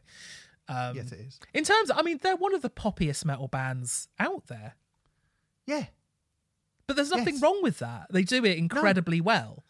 In fact, in fact, I would argue, in terms of a metal band who have pop hooks, they, in my opinion, they may they're probably the best. But anyway, different, different, different conversation. harsh on cross faith, whatever. Um, Uh, I mean, talk talk about mangling a song and making it your own, right? Um, just like Arcane Roots did with Smells Like Teen Spirit, I think Heck have done exactly the fucking same thing with this. And I think something that um, I imagined that you would really like about it. I don't know if you were aware of this cover beforehand or not. Yes, I was. You were okay. I thought you would really like it because I thought that this is a, one of those covers that is guaranteed to piss off a large swathe of the uh, Iron Maiden fan base. I know. I love it. I love the idea of that. I love the idea they've destroyed this. Like, Iron Maiden fans would probably think that th- uh, it's sacrilege to touch Yeah. the trooper. It's sacrilegious to do this. This is heathen behavior. Mm, You know, you should be put in jail and locked up and put in the stocks for daring to change. You know, to, you shouldn't be allowed to cover Iron Maiden unless Mm. you're Iron Maiden. And then to get hold of this and to fucking tear it to shreds Yeah. and not really give a fuck about uh, it it even sounding like a metal song. And the fact at the end they do a little bit of and that's it. That's the only thing that kind of sounds, you know, really super recognizable from uh, the original. Um, It- it's and only- they throw in a bit of the bass. They throw in a bit of the bass at the start, and they throw in a bit of the guitar part at the end. And apart from that, it's just a fucking, you know, it's a completely unrecognizable in a, You could the argue that- best way. you could argue that the only thing that's recognizable from the original is the um is the riff. But even that they fuck around with They- and yeah, like fuck around with that. speed it up, slow it down, you know, like and it's so what I love about this cover is it's so fluid. Like the the the tempo of it is constantly shifting and changing. They're speeding it up, they're slowing it down, they're like just covering it with feedback, then they slow it down again and Matt sings the first verse and shows what a brilliant fucking sung vocalist he was. I mean, we hear a lot more of that in Haggard Cat these days, but back then you didn't hear Matt sing all that much. Um, so that was a real surprise as well. And he sings the Mm-hmm. well, like the first time he sings whoa whoa whoa, he sings it in a really beautiful manner. You know, it's really really amazing. And then when they speed it up and it goes absolutely crazy, it's bonkers to think that considering the amount that they fuck with the tempo, um, I have no idea if they did this on purpose. I can't imagine. Or maybe they did, maybe they didn't. But it is actually exactly the same length as the original, which is crazy when you consider that it's sped up, slowed down, sped up, slowed down. But I didn't and know that. That's probably it's probably just like sheer luck that. But I think I think there's like one second difference between the two. Just- but it's exactly the same just length. goes to show how much better a band Heck were than Iron Maiden. I think. Whoa, I fucking adore Heck. I don't know if I'll go Yeah. that far, but but I mean, I, lo- I, I what I love about this, just like the Arcane Roots cover, it breathes new life into a song I've heard a million times before. Mm. Like mm-hmm. when when the Trooper comes on, usually at a rock bar or or um uh when I see them live, I'm never like oh the Trooper again. I'm always like yay the Trooper, but I also I don't ever put the Trooper on because I've heard it fucking a million times before. You know. Um, sort Yeah. of the sort of the Yeah, yeah. same sort of the same with Teen Spirit. It doesn't mean I don't like the song. It's just like I hear it so fucking much. I don't tend to put it on. Um, but yeah, but when you get these covers which which make you see a song that you have loved and and and imbibed into your life for, you know, two thirds of my life in this particular case, I would imagine, with the trooper, it's really fucking cool. It's really cool to see that. Yeah, it is really cool. I agree with all of that. I think this is really, really great. And I get the kind of added bonus from it. When I listen to it, I imagine the amount of kind of fucking red faced, fat old ale, true, like fucking ale drinking, leather waistcoat wankers having a cry about why it doesn't sound exactly the same. So I thank you, boys. Thank you, boys from Heck. Um, your legacy is strong, and I love you for it. Um, so there you go. I mean, this moving on. Funnily enough, I kind of put these. I've tried to sort of have a through line going through our covers. I like and it. I've noticed been it. Pretty like good it. so far. Hmm. And then I sort of struggled at this point, but Okay. because this cover has got a real Iron Maiden gallop to it, It does. It's not in the original. So I was like, I'm going to put it here. And we have spoken about this song before on our Pink Floyd The Wall special, but like I said, these got fucking about two years ago. Mm, these covers. So Pallbearer's cover of "Run Like Hell" by Pink Floyd, obviously um, from the classic 1979 album The Wall. This is taken from the Wall Redux album that came out a couple of years back, um, with the likes of Mark Lanegan, the Melvins, Open Hand, Scott Reeder, and others covering um, one of the great, if not the greatest album ever made. Yes, I do still think that. Um, there is some really good shit on that that particular album, but I have to say, um, hearing Pallbearer give this song the dirt and the grit and the gruff anger that I think it it kind of deserves is fucking or is fucking awesome. Because for everything that I said about the Wall by Pink Floyd, there's not many bits that it is sonically heavy in the traditional sense. I think there is bits that are jarring, as we spoke about on our um, our special at length. There are bits on it that are jarring. There are bits on it that are shocking. There are bits on it that are loud. There are bits on it that are heavy thematically, but it never goes full crunch. No. Like even the heavy, heavy bits, it never goes full heavy metal crunch. Um, and so it's really cool to hear a band like Pallbearer do that and do that well, as opposed to, like we said at the time, Kittie or Korn um, basically lose the fucking plot. Uh, what do you think about this song, Remfry? Even though we have spoken a bit about it before, I can't really remember what you thought about it. The original or the cover? The, well, go for both. Uh, the original, um, it's it's an actual song. It's an actual song from the Wall, wall so a bit of a rarity. Uh, Yeah, fuck off. yeah. Um, 'Cause the wall's are a whole complete one piece of art that yeah, yeah. I mean, if you shouldn't usually be taken in isolation. Yes. the genius of it is so much of it can be, uh, which is why it's so great. Anyway, go on. Yes. Uh, mm, yeah. Uh, which is obviously a point that we half disagree on, but that's fine. Um, I think um, I, I, I re-listening to the original again. I can't remember if I've had this thought before or if I even mentioned it on the special or not. But it struck me how um, uh, Survivor must have ripped off the riff for this a few years later with Eye of the Tiger. I don't know if that's something we did mention in the special or not.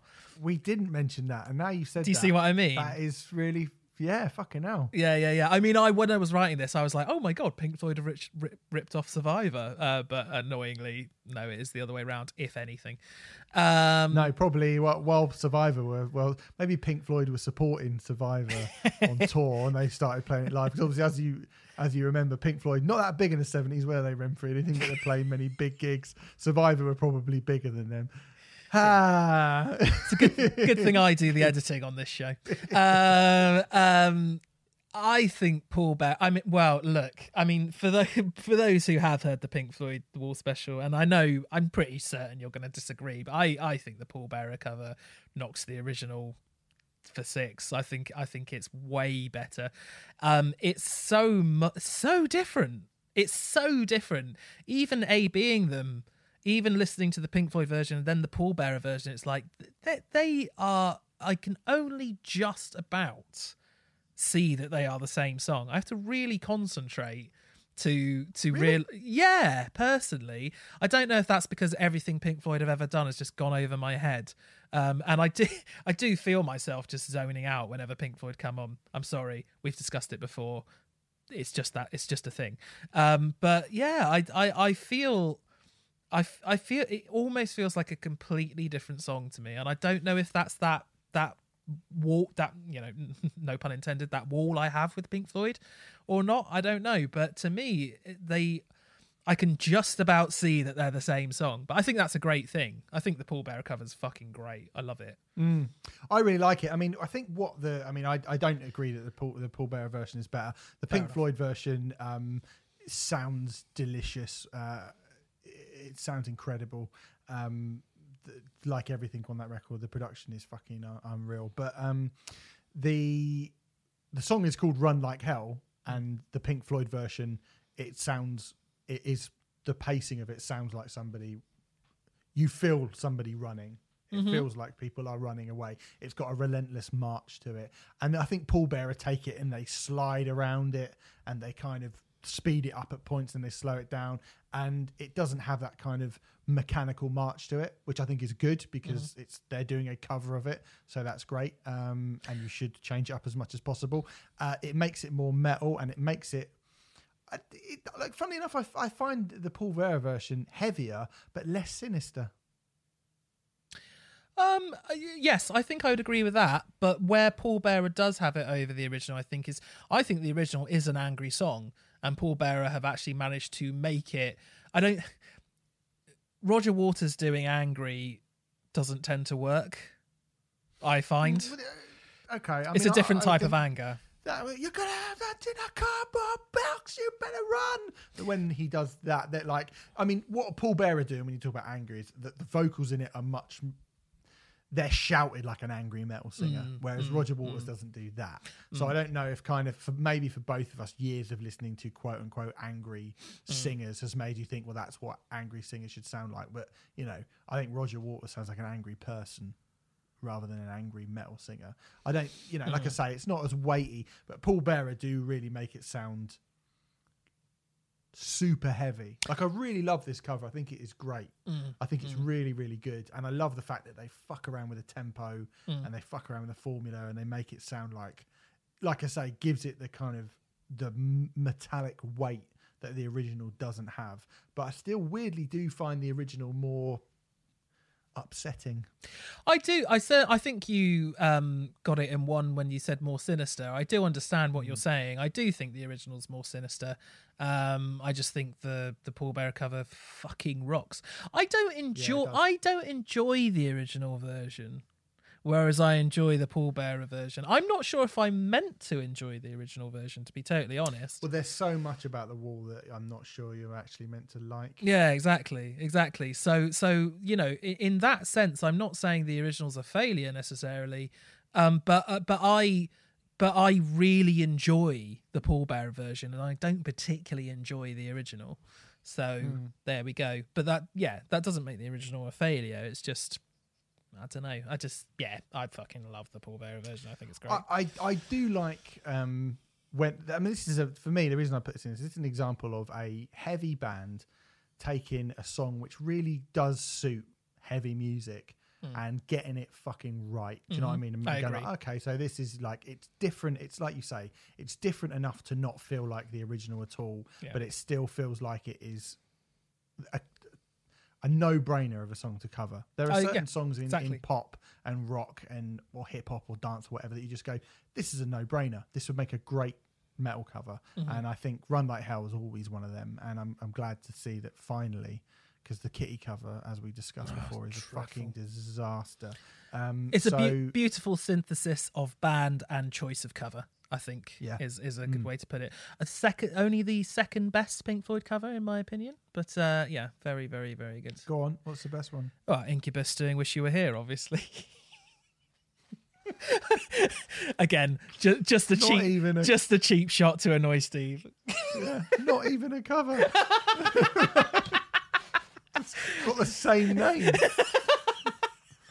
as a Pink Floyd song. Yeah, but come on, the Incubus version's better. Oh dear. Um, dearie me. Who have I agreed to do a podcast with? Like, fucking loon. Um, anyway, that's uh, Run Like Hell by Pallbearer. Um, again, no real link here other than just big, big band um, being covered by, well, in this case, another really, really big band, but, you know, a hugely iconic cover. Although, Um, although we should say at the time that they did cover it, they wouldn't have They been weren't big, massive. big, big band. Yeah. yeah. Yeah. So Biffy Clyro's cover of Buddy Holly by Weezer is your next choice. Um, the Blue Album classic from 1994, obviously the definitive song of Weezer's career. Still, uh, Biffy not covered again. it. Surprise, surprise! Not their biggest on Spotify. It's their third biggest on Spotify. Island in the Sun and uh, something else are, are bigger. Bonkers. But there you go. What? Yeah, I know. It must be. Fuck, is it not Africa? Is it? Can't be. Surely. Can you imagine if that? Imagine if like at their cover of Africa, usurped to fucking Buddy Holly would be insane. I'm surprised at Island in the Sun. It, I'm trying to think what else it could even be. It's uh, say it Ash ain't pipe? say it ain't so. oh, really? That's surprising. Yeah, yeah, yeah. Um, Africa is in the top ten. I mean, of, of course it is. Of course it is. Um, but yeah, Africa. yeah, yeah, yeah. I, I mean, yeah, it's kind of crazy. I Buddy Holly, in my opinion, the It's- it's original got- is got, like, perfect. 40 million plus more listens, say ain't so than Buddy Holly. yeah, it's That's crazy. incredible. Island in the Sun has almost double the amount of listens than Buddy Holly. I'm assuming my guess is Island on the Sun is on shitloads of playlists.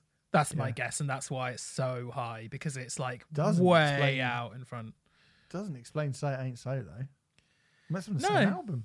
No, mad, no, no, I know it's crazy. Yeah, yeah, yeah. Great song. Both great songs. Anyway, um, Biffy covered Buddy Holly in 2006, again on a Kerrang CD called High Voltage: A Brief History of Rock, which was pretty good in the main, if I recall. It's basically just a lot of bands covering songs. I think a lot of them were stuff that bands already did, whereas I think Biffy actually sat down and specifically did Buddy Holly for that CD, and I think you can kind of tell Oh yeah.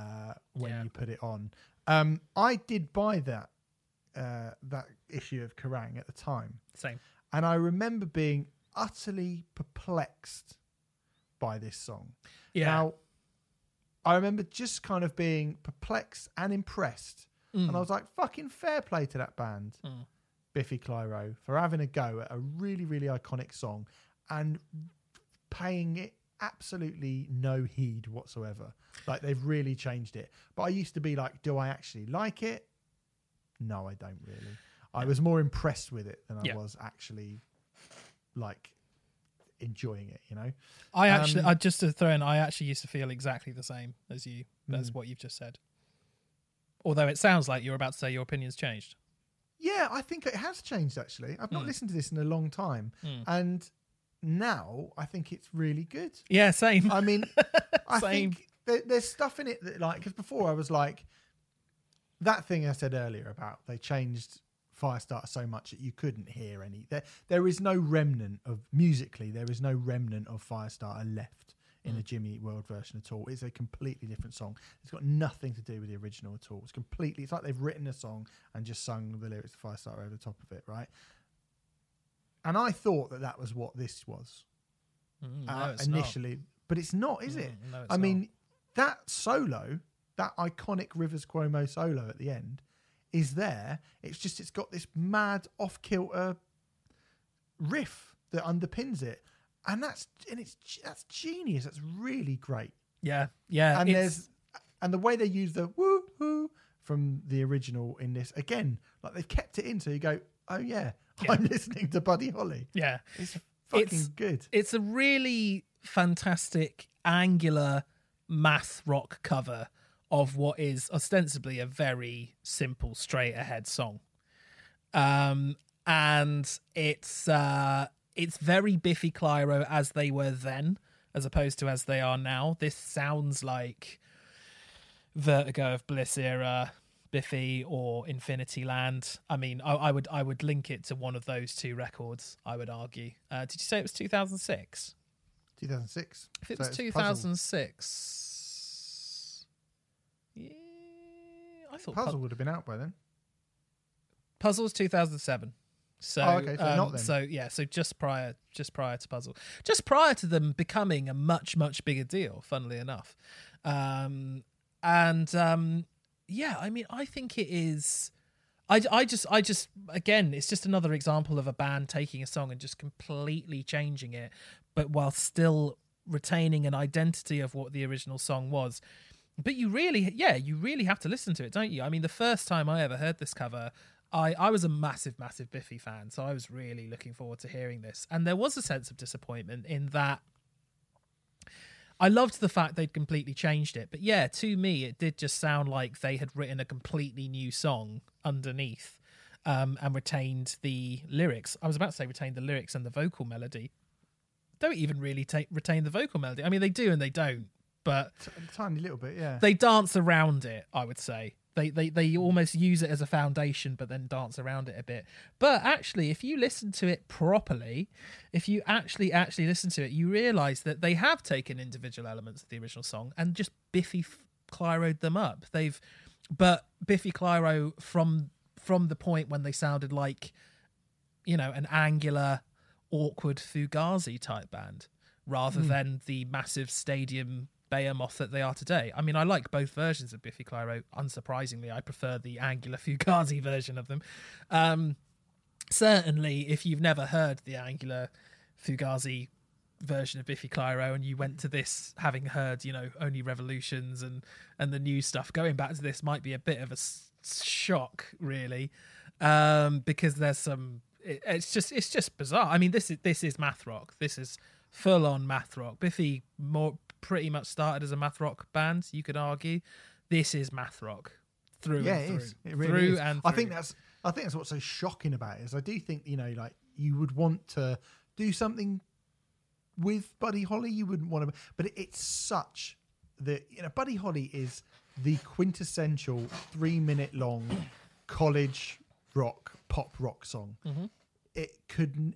You listen to it and you go, this couldn't be anything else other than this anthemic, lovely guitar based, you know, Beach Boys harmonied pop rock song. It is Yeah. perfect. It is like, you know, Rivers Cuomo at his best writes these absolutely perfect pop songs. And the idea that you could imagine Buddy Holly as anything other than that, Yeah. I think is is pretty just just trying to imagine Buddy Holly as a death metal song or Yeah. you know making a dance remix of it. You just go, I just I can't.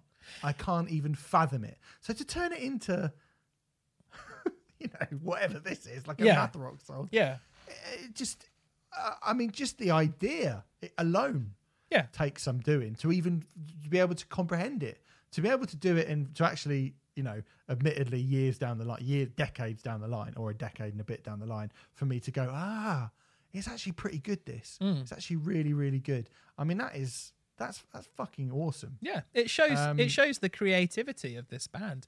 There are so there are so many people who um like whenever I hear I'm very very very very uh protective of Biffy Clyro, I have to say, and whenever I hear people kind of going, "Oh, they just sound like everyone else," I'm I'm always very like, "No, you don't know. You should have heard the early stuff." And I think this is a classic example of like a band taking something on and doing it themselves and just making it very them while still retaining the well something from the original um and yeah it's just I, I it just shows the creativity of those three musicians and how they can manipulate it and change it into something totally totally new.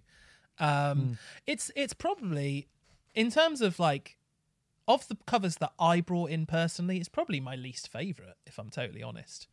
Yeah. um, but I just I, I wanted to bring it in just as an example of showing how I mean quite a few of my picks are the song done in a totally different way, but this arguably is the most different in a sense. I would say whilst so, yeah. still retaining a sense of the original. Like it's uh it's a real it's it's incredibly it's incredibly brave and incredibly interesting.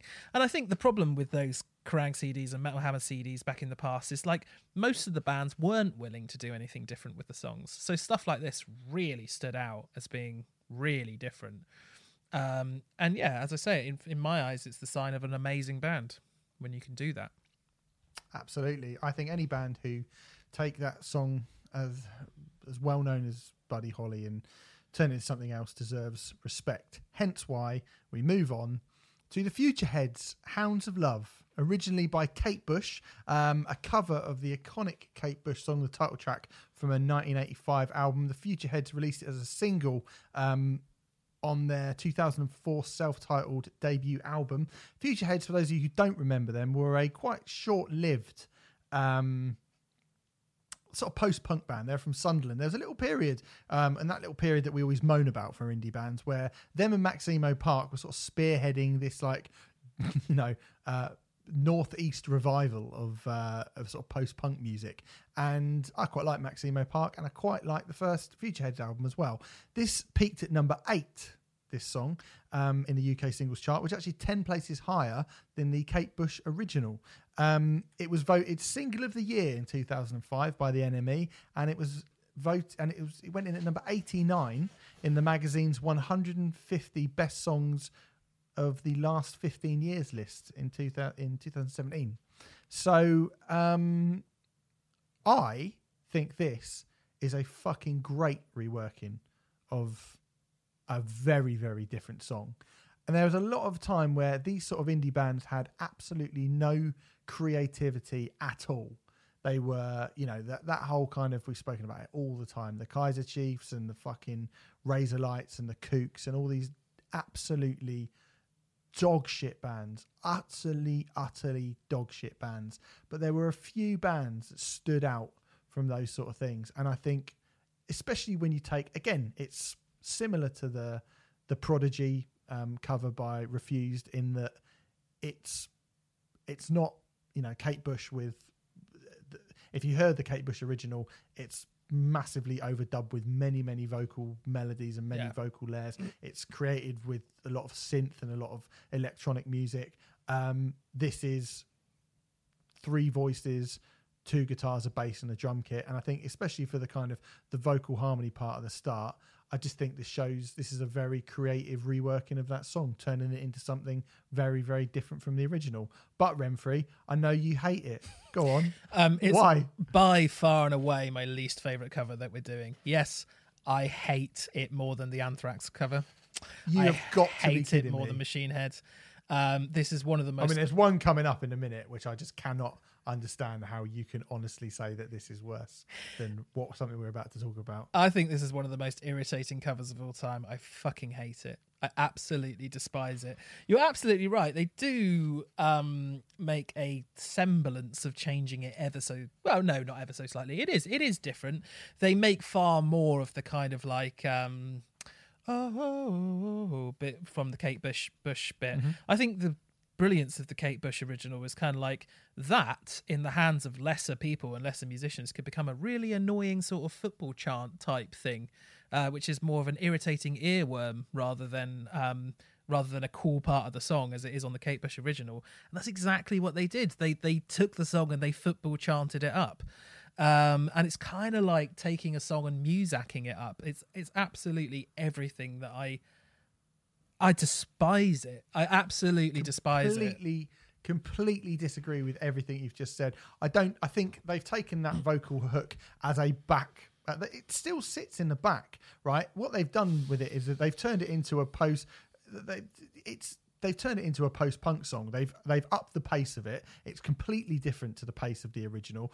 Um, so it is a kind of that oh oh oh oh um is is in the is the kind of the hook in the back, and he goes that bit where he's do you know what I mean? Do you know what I mean? There's a bit at the end where it goes into kind of full riff riffy mode, and I was like, this is completely different from the original. It's actually like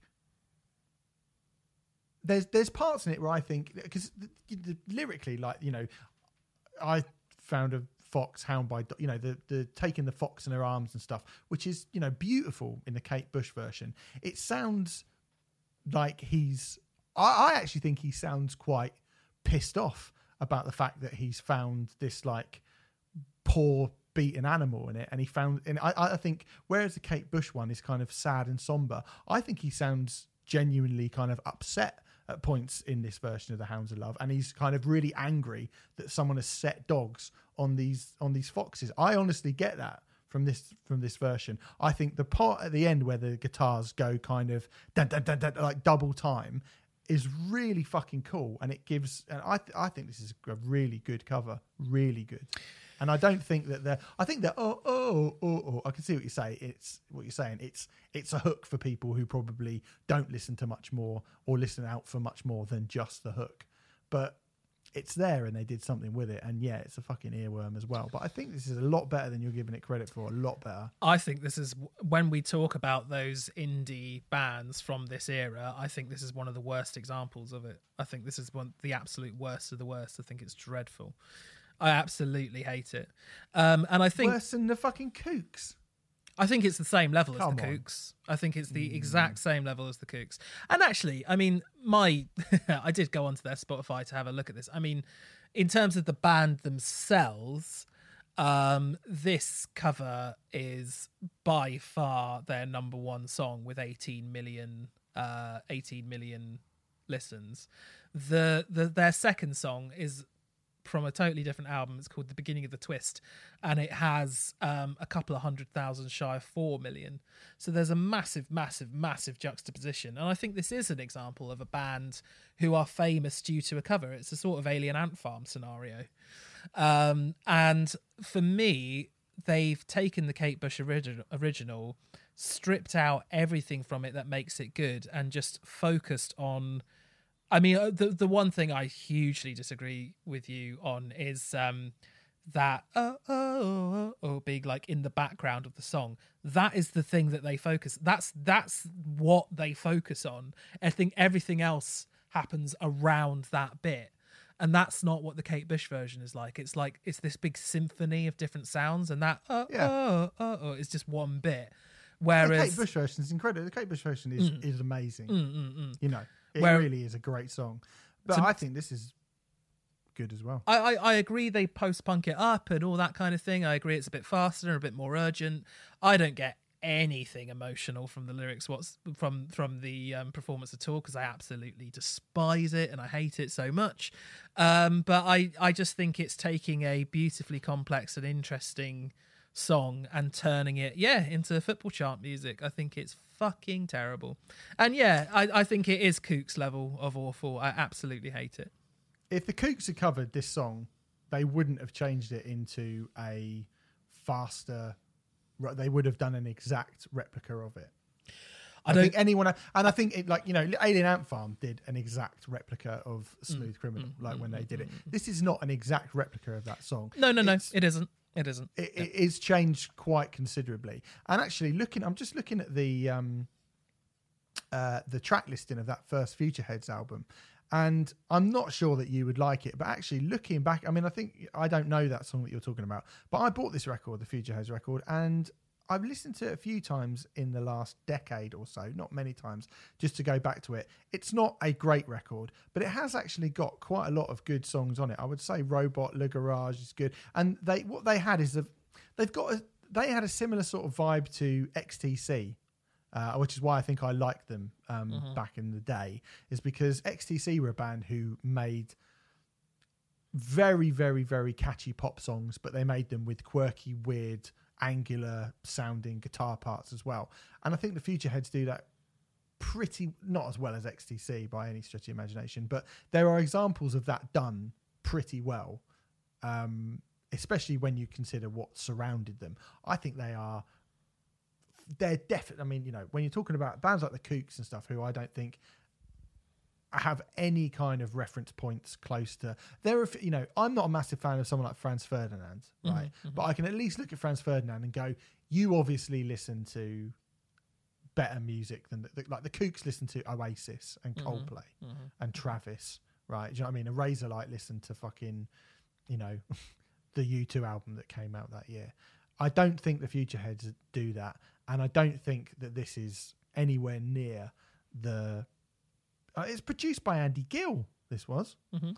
from um, Gang of Four, and I think you can hear shit like Gang of Four and Wire and Magazine and all of that in the Futureheads, and I think you can hear that in the Kate Bush cover as well.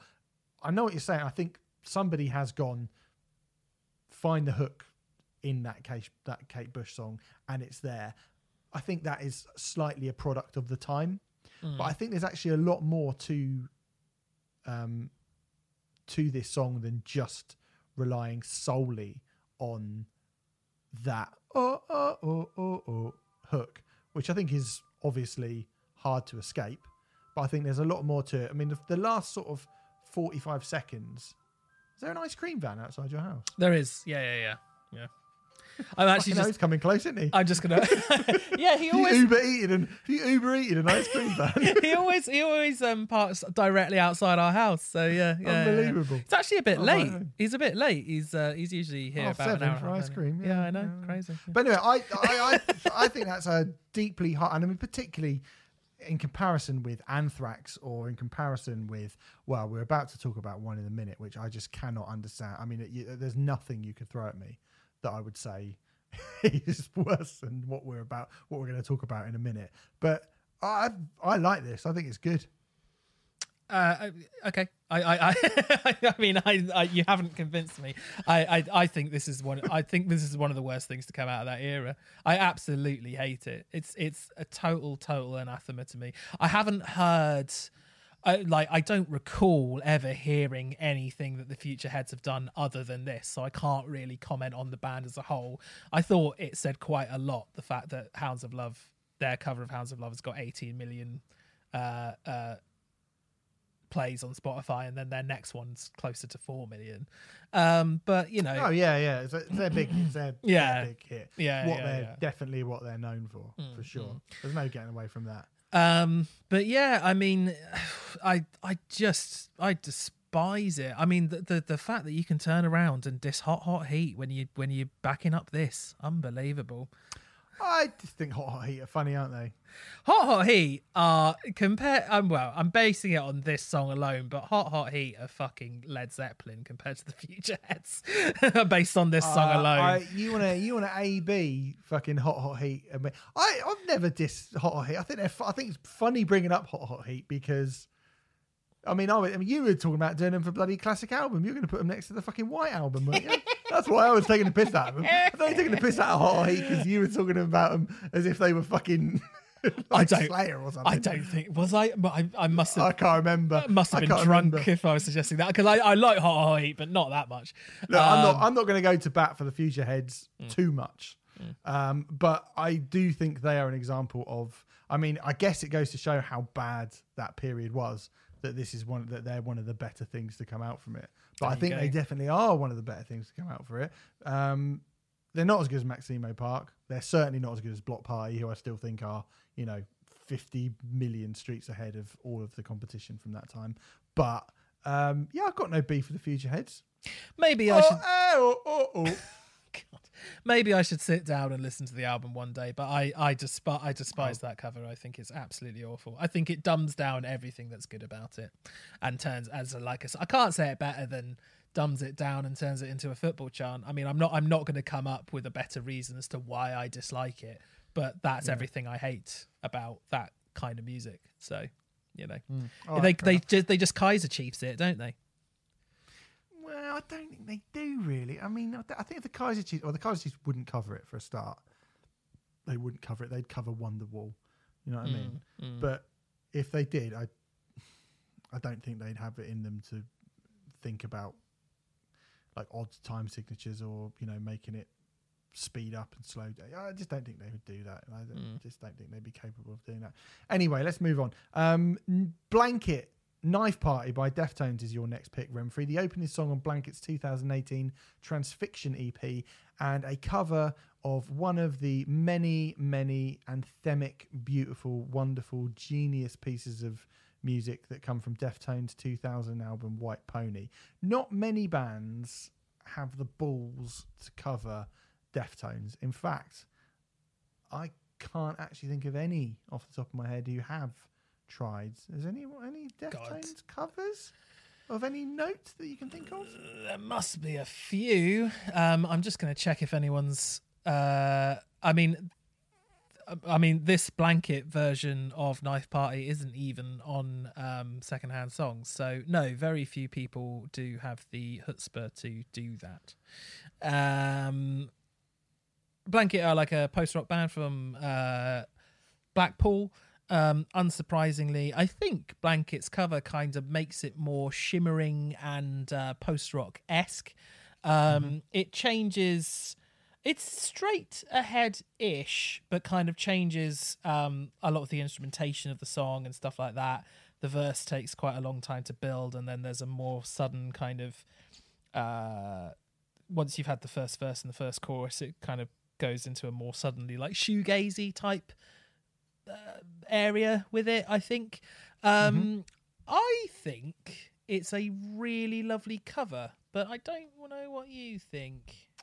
I think it's good. Hmm. I think like fucking fair play to them for giving that a go. Yeah, yeah, quite. Exactly. And I mean, I noticed on the same EP they also cover "No Surprises" by Radiohead. Yeah, yeah, So which they is- are not scared to take Yeah. on big songs. that's good as well. It's not as good. I really, really like this knife party cover, but Mm. but that that the, their version, of no surprises, is very good as well. Yeah, very. Yeah. I mean, very ambitious band, Blanket. Very, very, ambitious. Very ambitious, yeah. I mean, this doesn't, like you say, deviate massively from the original, certainly in terms of pace and tone, but it is more kind of modern sounding, I think. It sounds Yeah. way more electronic. I think it's very good. Um, it's obviously not as good as the original. Like, bless them for having a go. It's not as good as the original because we don't get that big wailing female vocal in the- in Mm. The middle of it. Like, Yeah. you know, that's like, you know, cut and dried, I think. Um, fair cop, gov, you got me. It's I not think- quite as good, but it is good. It's th- very good. I think when covers are different, I mean, we've had we have both said that this is a relatively straight cover, but I do think they do enough different to to almost make me, Yeah, I mean, if you said to me you can only ever listen to one version of it for the rest of your life, then I probably would say, well, please give me my Deftones version. But I, I almost don't even compare them because they are, I think Blanket bring more than enough to it to justify its existence. Do you know what I mean? To justify this cover's existence. Um, I mean, I mean, Yeah. they they make it more post rocky. I imagine it's almost it's almost as if. I mean, this isn't strictly true, but the way that the people see Deftones and they go, "Oh, Chino's the more sort of ethereal post-rocky side, and and Stephen Carpenter's the more sort of metal side." I think that's a gross oversimplification of what Deftones actually do in the um in the in the recording studio. But if if if we assume that to be uh, correct, it's almost as if Blanket have taken the Chino bits and made it Chino-y. You know, I imagine knowing Chino's because Chino fucking loves this post rock, fucking adores it. I mean, just listen to Team Sleep and Palms. You know, um, I imagine I don't know if he's heard this version, but he probably fucking loves it because it sounds right up his alley. Um, you know, so it kind of yeah, it kind of feels like the more what people associate the Chino side of the band. Um, but it's still it's still got a lot of um, heft to it. You know, it's not weak sounding or anything like that. It's no, really well, cinematic. I think the kind of the 2018 production of it makes it sound um, different. I'm not going to say better. I'm going to say different. yeah, just I think it's certainly different. Yeah, yeah, Yeah, yeah, yeah, yeah. It's good. yeah. It I really good like cover. I mean, will I ever go back to it? Probably not. But I was like, any. I I think again, I'm more impressed by this because if you can take on a Deftones song. Yeah, and not sound like a dickhead, yeah. then you're doing you're doing something right. Exactly, So exactly. yeah, um, I don't really have much more to say about it. Yeah, no, I, I, I, kind of wanted to bring it in because it's a example of a, a, you know, a very, very small band covering a band that, like you say, co- you're surely you're on a hiding to no- nothing uh, covering Deftones, aren't you? And they pull it off really, really well because their ambitions are there, and and you know, I think. I'd, I'd just like to give it more coverage. It's a re- it's a it's a very good cover, better than the Yeah. original, not better than the original. I mean, no, probably not better than the original, but it's kind of besides the point. I think in a way, anyway. Yeah, yeah, so yeah, yeah. yeah, Yeah. yeah, Um, good, good, brave of them to cover. Sometimes it's brave Yeah. and the right thing to do to cover a really, really famous band. Uh, sometimes it, it almost feels like you're doing it just to be a cunt. Um, welcome to my next. Welcome to my next cover. Um, this is Sid Vicious. Okay, Sid Vicious covering uh, "My Way" by Frank Sinatra is the next pick. A punk legend covering "Old Blue Eyes," Frank Sinatra, and his 1969 hit that came to define him. Um, the Sinatra version is actually a cover itself of a song, or a reworking of a song, I should say, of a French song from a couple of years before called "Comme des Habitus." Very nice French I think, accent. I think that's how you say it. Uh, yeah, I think you're Um, not far off. Yeah, that sounds good. Thanks. Um, Sid Vicious covered it after the breakup of the Sex Pistols. Um, most famously, the video that accompanied it, where Sid comes down the stairs playing at a big kind of opera house uh, in a tux, and he shoots everyone. Obviously, the words have changed quite a lot. So stuff like that I don't like, like he killed a cat, but not in a gay way. Not for me. Uh, released as a single from his first solo album, Sid Sings, which was a covers album. Um, released, as I said, posthumously. Um, can't actually find a chart placing for the single, but the album peaked at number 30. Um, Remfry, how anyone, how you or anyone else cannot tell me this is the worst cover that we are talking about today is beyond me. This is just totally and utterly reprehensible in so many ways. I do think it's fucking awful, and I do, I do, I do. I mean, it's a weird one, isn't it? Because there's there's one argument from I think mainly idiots who. I mean, what what was Sid Vicious trying to prove here? He probably just wasn't trying to prove anything. I mean, at the end of the day, we're talking about I don't know, we're talking about a very fucked up individual. Um, but yeah, I don't really. If Frank Sinatra, like, why are you rallying against Frank Sinatra? What's wrong with the Rat Pack? Like, you know, if if I could hang out with the Rat Pack or the Sex Pistols, I choose the Rat Pack any fucking day of the week. Do you know what I mean? And um, you know, I know there's meant to be probably this kind of like cool, kind of rebellious thing to this song, but it just feels like a fucking dumb thing to do, doesn't it? And like, it's so famous. This it's so famous. This cover, and it's seen as such a kind of like fuck you punk rock moment. But um, I don't know. Is Frank Sinatra should Frank Sinatra be the target for this kind of thing? I'm not sure if he really should be. Well, this is the sound of music and a particular type of music as well, jumping the shark.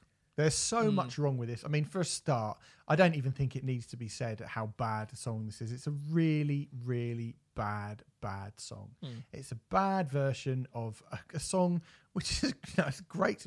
Frank Sinatra doing My Way is, like you say, is fucking excellent.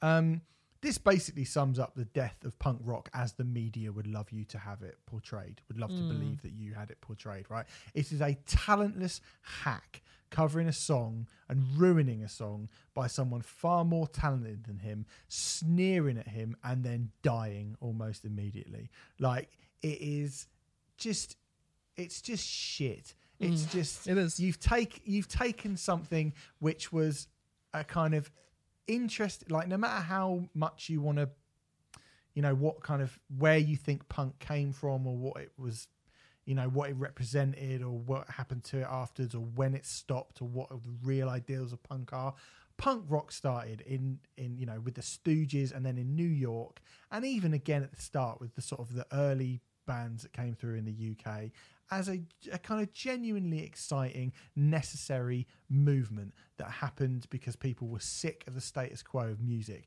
And within fucking three years two and a half three years it had turned into this absolute shower of to 99% of people in the world. It had turned into this absolute embarrassing shower of shit where this fucking skaghead this talentless worthless fucking skaghead just mugs off like i say someone far more intelligent than him as a shitty bawdy joke right? Uh, with absolutely nothing artistically credible or interesting or vital or like no thought has gone into this. Nothing it's just it's pathetic man. It's fucking pathetic I, really really really really hate everything about this.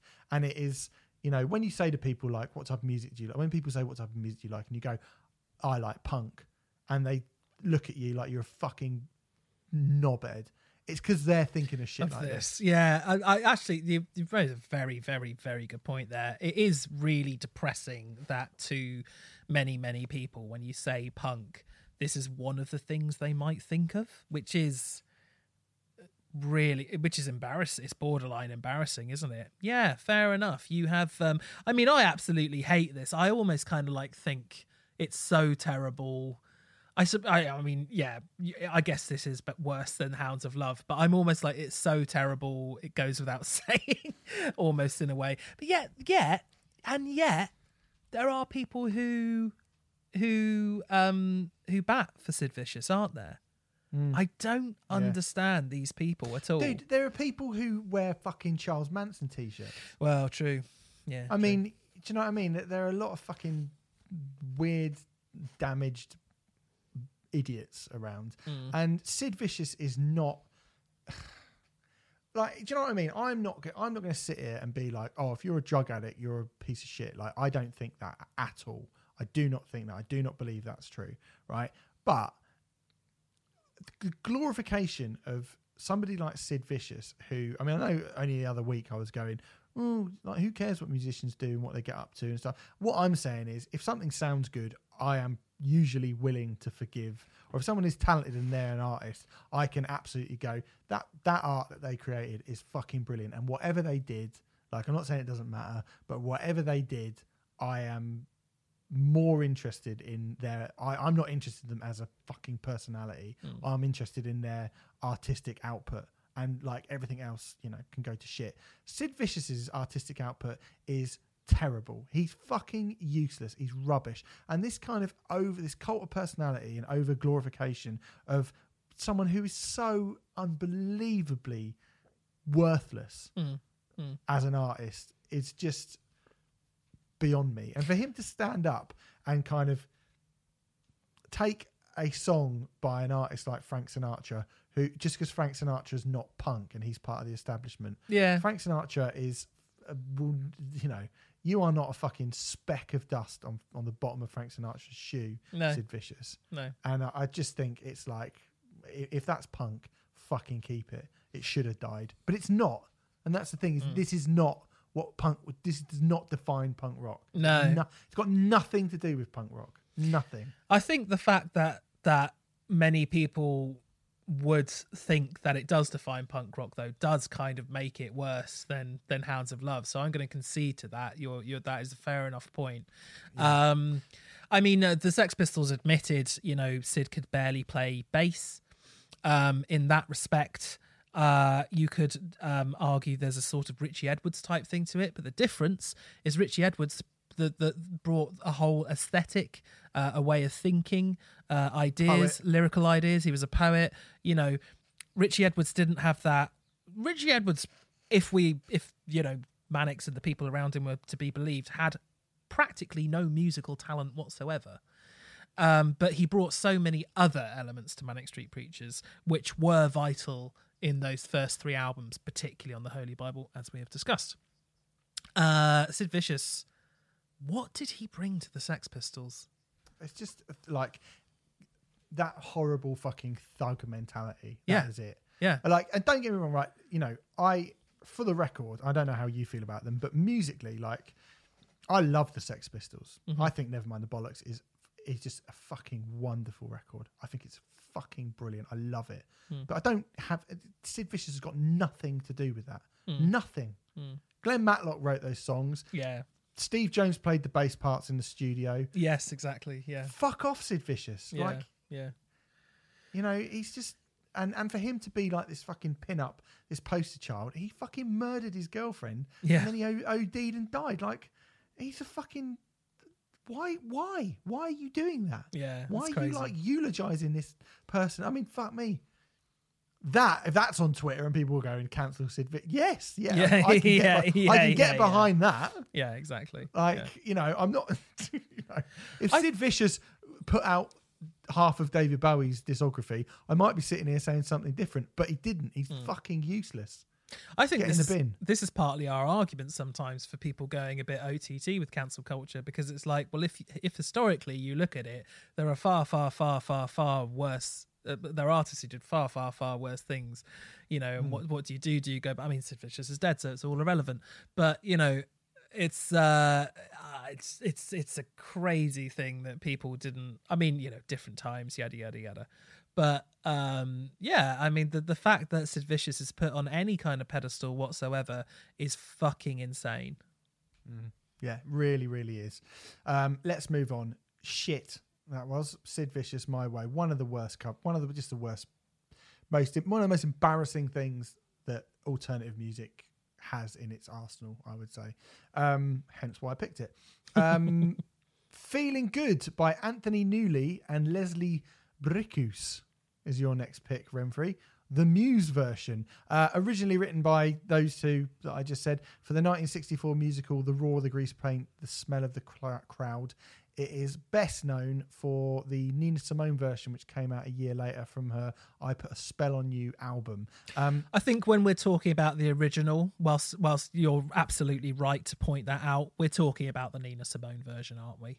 When when we compare it to the original, just just Definitely, just to just That- to make that that, super what- clear. I mean, this song has been covered by John Coltrane, the Eels, Joe Bonamassa, George Bi- uh, George Michael, Michael Bublé, Sammy Davis Jr. Just to name a just to name a few.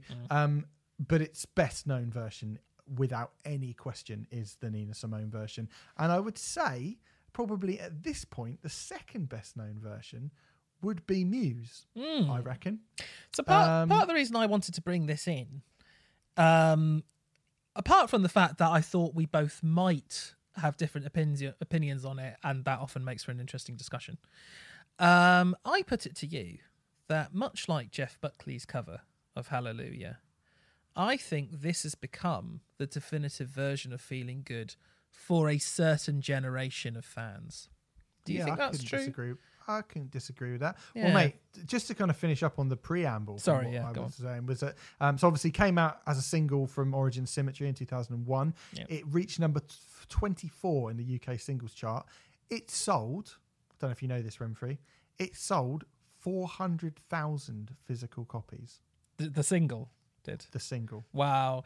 We should mention it was a double A side with hyper music, but yeah, that's but but it probably sold that many because of this cover, realistic, didn't it? You know, Yeah. I mean hyper music, it's a great song, but it's not. Yeah. Mm, wow. Didn't know that. Um, That's crazy.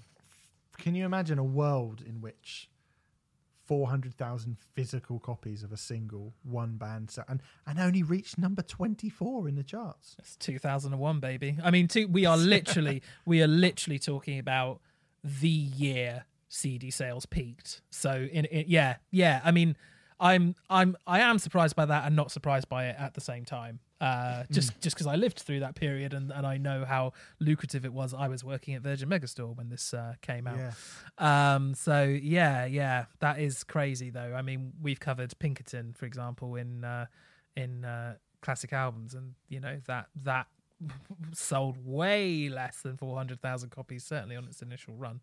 So um, I should also point out that in a poll by Total Guitar about the best cover songs, Muse's version of this song came fifth. Uh, in September 2010, NME readers voted it the greatest cover of all time over Twist and Shout, Christ. over Twist and Shout by the Beatles and Hurt by Johnny Cash.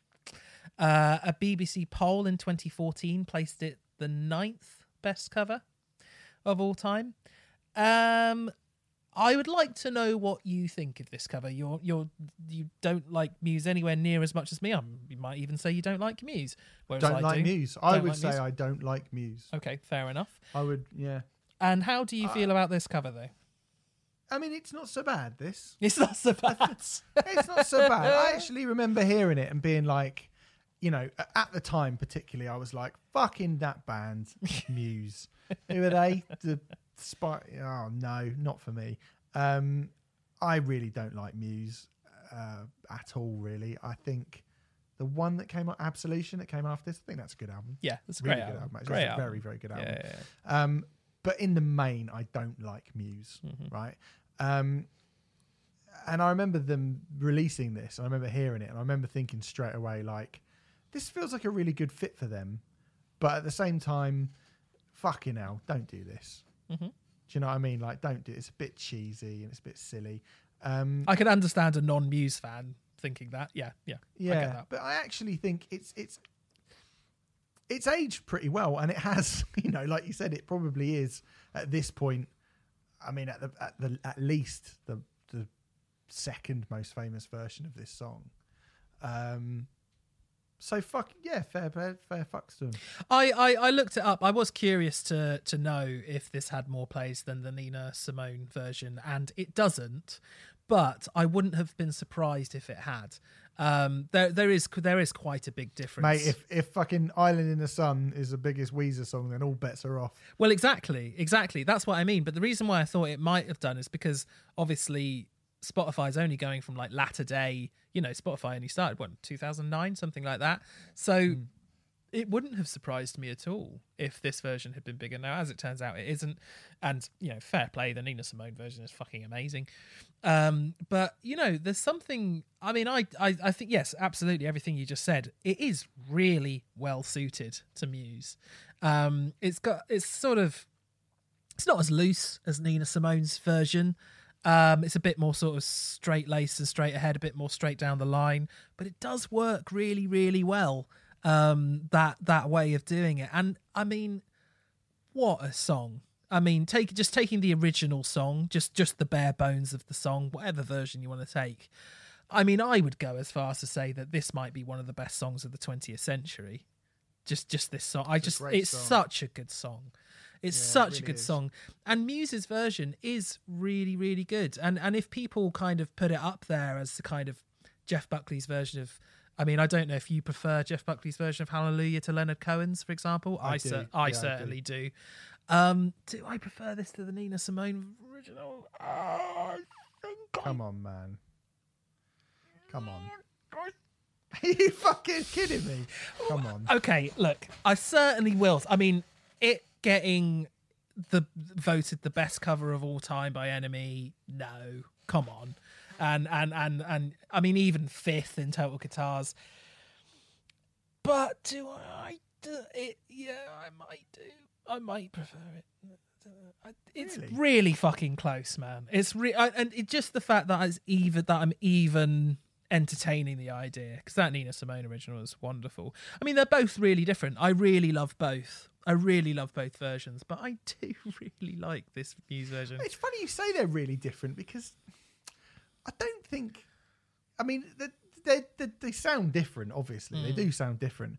But Muse haven't really done anything with it apart from make it heavier. Well, no, sure, but it. I, I think what makes it different is that the fact that the Nina Simone version feels really loose. It feels hmm. like there isn't a solid tempo to it. Um, whereas the Muse version has a very solid, regimented. Regimented might be a better word. Has a very regimented tempo. It's very obvious what the tempo is. When if you were tabbing it out or if you were um, writing out the sheet music, it's very easy to do that. Whereas the Nina Simone version feels like it goes on feel a lot more than it does on, say, written out music. Um, Yeah. And that's the main difference. And I think nine times out of 10, I would prefer a looser version because that's just, that tends to be where my tastes go. I just think for this song, making it more, more straight ahead just kind of accentuates all the brilliance of the song even more. I mean, it was one of those hearing this version made me appreciate the original even more, and I think that's always an amazing sign of a great Yeah, cover. it, yeah, that, that's that's true. I remember it at the time, and I remember do I do remember thinking, yeah, in two thousand one, I just liked anything that was. If you got a song and you made it heavier, great. that's that, that's what I like. So I do. I was like, yeah, you know, it's a good song, this, and they've made it heavier, so fair play to them. Um, listen to it today. I didn't listen back to the Nina Simone version. I probably should have done really, which I do like a lot actually. But um, so I find it very, very difficult to believe that I would pick the Muse version over the Nina Simone version, really. But I do think it's quite good. And at this point, it's kind of an omnipresent version of that song, isn't Yeah, it? It's yeah. It's really kind of slotted its way in, very much like the Jeff Buckley Hallelujah, I think. Although, does anyone really listen to the Leonard Cohen Hallelujah? Not really. Probably more likely to listen to the Alexandra Burke one, aren't they? Um, These days, sadly, yes, I think you're right. yeah yeah. uh, which Yeah. is horrible to think about. Hmm. But um, no, it is good. It is good. This as I- someone who as someone who really doesn't like mu- it's not just I don't like Muse's music. I don't like the people in Muse. I don't feel like I don't like. Wow, I say I, I don't know the other two, the two ones, who, faceless ones who don't do anything. Dom I Chris, don't like yeah. Matt. I don't like Matt Bellamy. Right. I, I find Matt Bellamy an intensely sort of n- cloying individual. Okay. Um, so you know, Hmm. uh, getting over him going like all, the- all the way through this is you know, and not being like fucking little weasel. yeah, Um, yeah, says is, a lot. is something. I at know. I know full well that there are people who will be absolutely furious with me for even suggesting that this is better than the original. But you know, I can't, I can't deny my feelings for this song. It's a bit of a weird way to put it, but you know what I mean.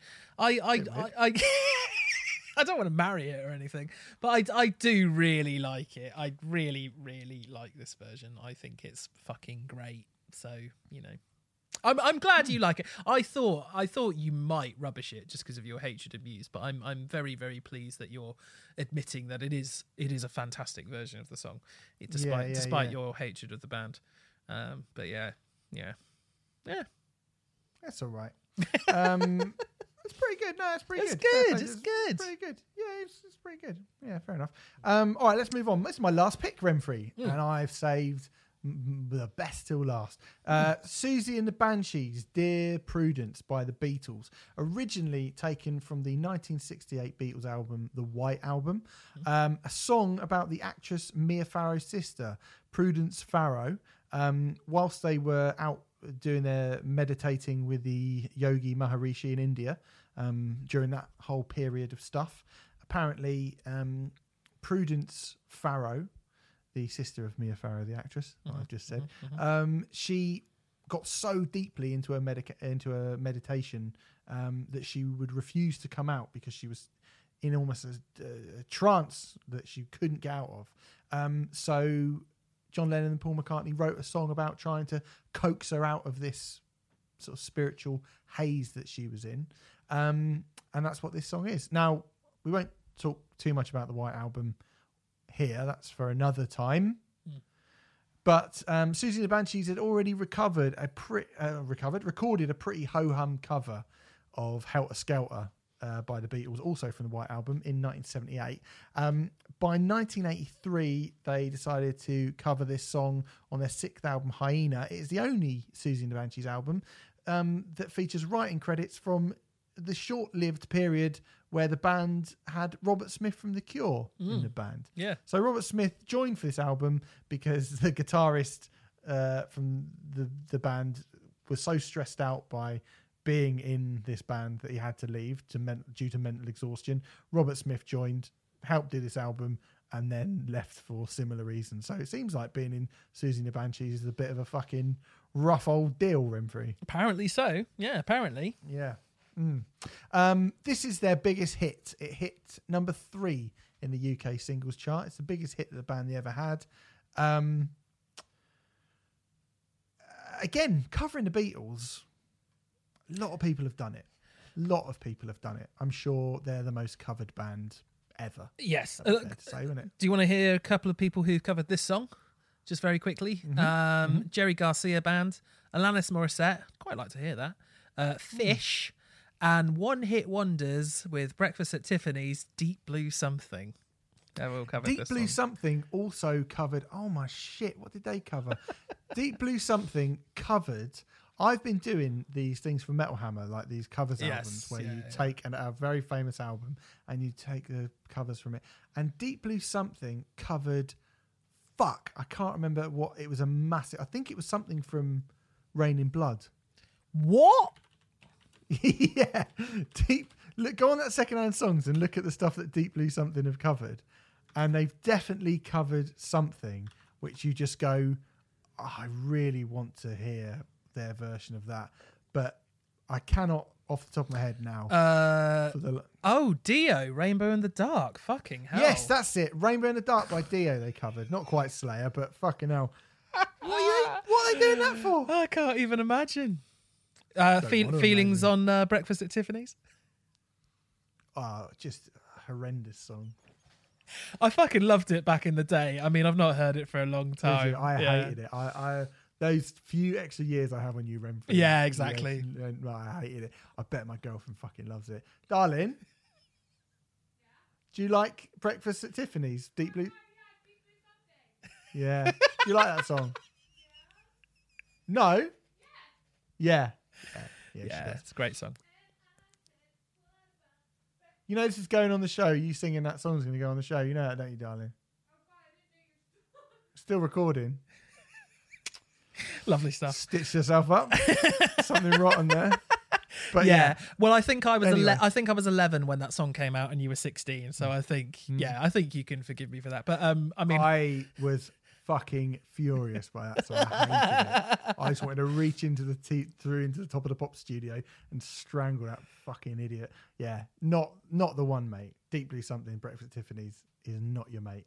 It's bad. oh, I feel like we should do. We haven't done a poll for a, for a long time, but Hold on, hold on. You what? Too happy for me. It yeah. is too yeah, happy for that's, you. That's what's wrong with it. It's too happy for me. fucking I do shit. feel like we should do a poll though and find out uh, what the listeners think about Deep Blue Something, hit or miss. You're all getting blocked. Anyone who's fucking voting pro Deep Blue Something Breakfast at Tiffany, you are fucking blocked and reported. Um, Anyway, anyway, let's anyway. not talk about fucking breakfast at Tiffany's for Christ's sake. Um, when I'm talking about one of my favourite covers ever. Uh, yes, and so a few people have covered this song, but the Beatles in general get covered. A oh lot. God, yeah, it goes without saying, really, doesn't it? Yeah, yeah, yeah. They get covered a lot. Yeah, Yeah, yeah, yeah, yeah. So I kind of would go, oh, isn't it brave to try and cut? But fucking everybody does Yeah, it. So yeah. it's kind of. Um, It's kind of not. you know, kind of is, but kind of not kind of not that brave. I think what's good about this cover is that I rarely hear the really interesting period of the Beatles discography getting covered and getting covered well. That's true. Yeah, that's absolutely true. Yeah, Mm. uh, very good shout. Um, I well, I can al- well, you've sort of already given away how you feel about this song. I think this is a, um, I think it's a fantastic cover. I like it very, very much.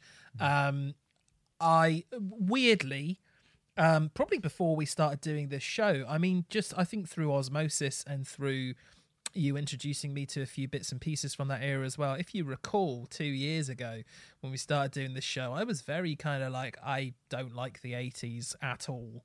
Um, New wave was just not a thing that I ever listened to. Really, I struggled with the Cure. Even the Cure are a band I listen to all the time now. Um, but if you go back to the beginning, the early days of Riot Act, I I would have.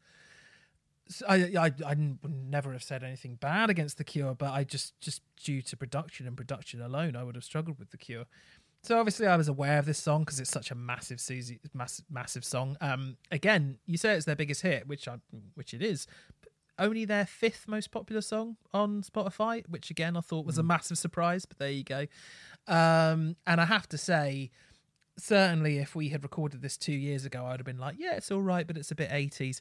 Um, I'm, I'm happy to say that I appreciate the, the genius of this cover so much more now than I would have done two years ago. And I do think it's absolutely wonderful.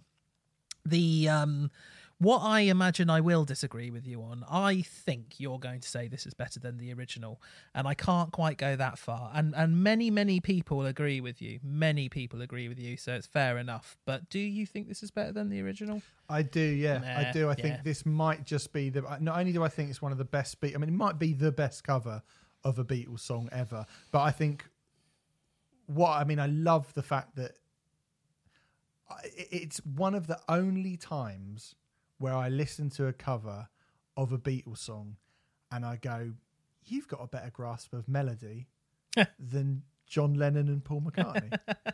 because I think you listen hmm. to the original and it's slightly, you know, rhythmically it's quite different, hmm. Hmm. um, and it's got a bit of a, you know, it, it's got a very, it's got quite a. The hook is slightly different. The hook and the kind of vocal melody, Very slightly. it, it it traverses in a slightly different way, and I think just that kind of slowing it down and putting it on that kind of, it almost sounds like a carousel. This version of Siouxsie and the Banshees version, it kind of spins slowly, kind of rotates, whereas the Beatles version is more like a roller coaster, like a you know a kid's roller coaster, but a roller coaster nonetheless. Um, maybe like one of them caterpillars that you put your toddlers on that only goes up a little bit and goes down. But I think the Siouxsie the Banshees version um, is catchier and is easier to. It's got even more of that nursery rhyme like quality to it, and I think it shimmers as well. Do you know what I mean? It's got such a great guitar part on it, such a great kind of 80s post punk or new wave shimmering pop guitar part on it. I, I really do like Dear Prudence, like the original. I really like. I like. There's a lot to like on the White album. Um, I probably like a good ninety percent of it. I like some stuff that I probably shouldn't even like on the White album. Yes. most people wouldn't admit to liking. We'll go But, into that. um, we'll go into that another day. But I actually agree with you. will. Yeah, I agree. Yeah, with you. yeah, yeah. yeah.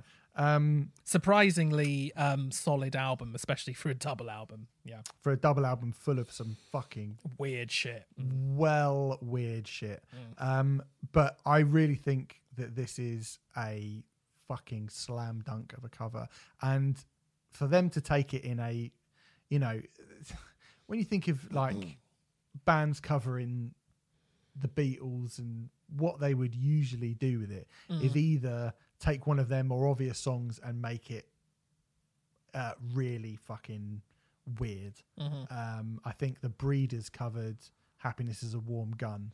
Yes, and that's a kind of an odd song in itself, anyway. yes, but it the is. Breeders did a really weird cover of it.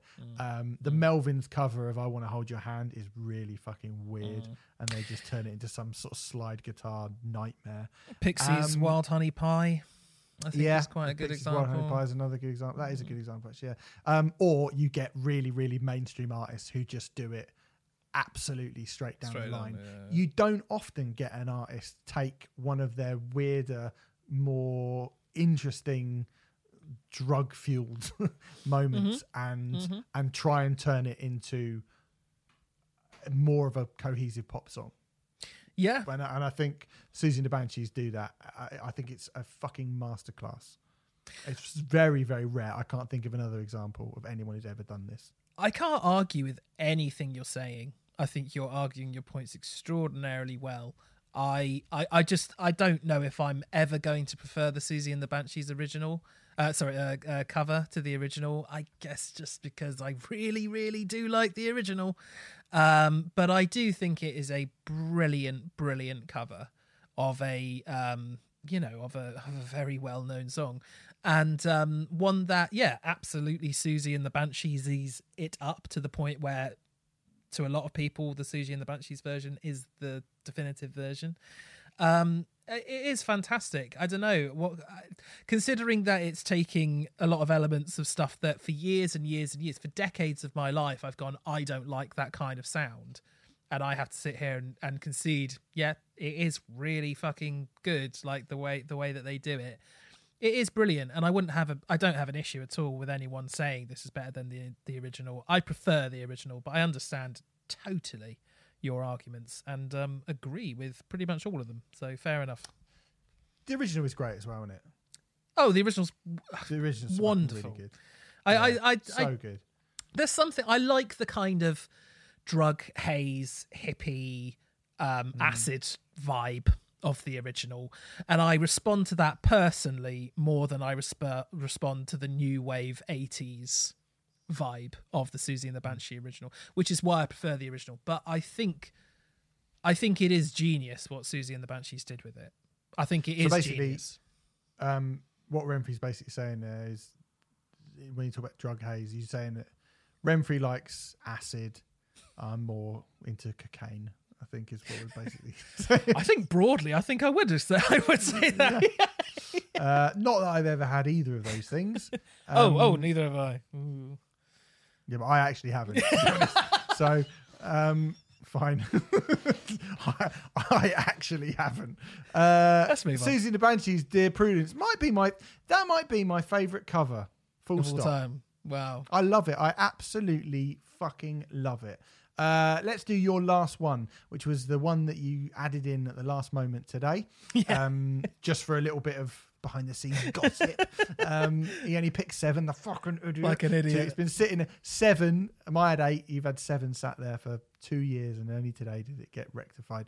The But do you, world know, is a do, you beautiful know, place. do you know the genius of this though? Um, yeah, this is the world. The world is a beautiful place, and I am no longer afraid to die's cover of "In Circles" by Sunny Day Real Estate. But the first song on the album that "In Circles" is taken from is called Seven. Mind blown. What's that got to do with Well, because I, I I only chose seven covers. right? And this is the eight. Yeah. It's not the best, mate. I've got to say. no, it's fucking I was Dan trying. Brown. I was trying to. I was trying to do a tool and failed miserably. I wasn't really. I The- literally came up with that on the spot. But there you go. the the Remfry code by Dan Brown. Um, Surely All the right, dead. yeah, surely the Dedman code. yeah, that would work. Um, so, as you rightly say, the the second song on the 1994 masterpiece Yes. that is Diary by Sunny Day Real Estate. What a fucking great song. Um, covered by T W I A B P A I A N L A T D. I think that's right. shall we call them? Shall we just call of them? The world is a beautiful place. Yeah. Or Twiab Pain Lad. t- D. Um, yeah, good. Uh, Do we have that right? Yeah. Yeah. Yeah, it's released this year as a single. I think that's a good thing about it. It actually was released as a single this year. Standalone single. single. Yep, yep, yep. Standalone single. Um, what made you pick this one, Remfry, other than the fact that it was new? Uh, I needed a new choice, and um, uh, we um, when we were speaking on the phone, uh, uh, I rem- I remembered that um, there is a song that I heard covered this year, which I absolutely fucking love, and I couldn't recall what it was. And you gave me five minutes, and I found it, and I, I mean, I adore the original version of this song. Um, and I've lived with the original version of this song. I certainly didn't pick up Diary when it initially came out, but I probably picked up Diary I don't know, four or five years after it came out. Probably, probably this song's been in my life since 98, 99, something like that. I love it. I talk about Sunny Day Real Estate a fair amount. They are definitely one of those cult acts that I wang on about a lot. Um, Diary is considered by You most. you? I fucking adore them. I think every single record they did, they only did four records, but I think all four of them are brilliant in their own individual way. Diary is considered the classic um, Sunny Day Real Estate record. Um, I think it's might be my third favorite Sunny Day Real Estate record. Oh, I was about to say, I hate to be that guy, Mm. but I mean, yeah. Although actually, after doing, um, we did um, How it feels to be something on. how it feels to be, so- yeah, on trade off, Yeah. and that has uh, massively made me reappraise all of Sunny Day Real Estate. I do think Diary is fucking just so great. though. Don't get me So wrong. great. Don't get me wrong. I think Diary's wonderful, and I totally understand why it's the classic. I just, I just, you know, it's one of those times where you adore a band so much. I kind of see Sun- Sunny Day Real Estate for me are a bit like Your Life of Agony. You know, it's a band that you absolutely adore, um, and your favorite album by them isn't the quote unquote classic. It's uh, Soul Searching Sun. I mean, for the record, I agree with Yeah. you in that case. Um, but uh, yeah, How It Feels to Be Something On is my number one for Sunny Day Real Estate. But basically, they never released a bad record. They're all fucking great. Um, Good band. a wonderful band, wonderful band. And uh, I mean, the idea of the world is a beautiful place. Oh, I was ready to die. Covering this definitely appealed to me. Um, they have that massive sin. I mean, they have like what seven, eight members in the band, something ridiculous like that. I think it's a bit of a revolving lineup, but you know, they have a lot of musicians, and the idea of them doing a really big, expansive cinematic cover of it really, really appealed to me. And really, that's all this is. It is just a bigger sounding version of the original. It is relatively straight ahead. They do extend a few sections of the song, and it is Yeah, longer. I was going to say it's certainly it's longer. It feels a bit more somber to me. I think as well. Ah, I think okey-dokes. it was a little bit more somber, but then that addition of the female vocals exactly. um, Mm-hmm. sounds glorious. So it kind of soars in certain places. I mean, don't get me wrong.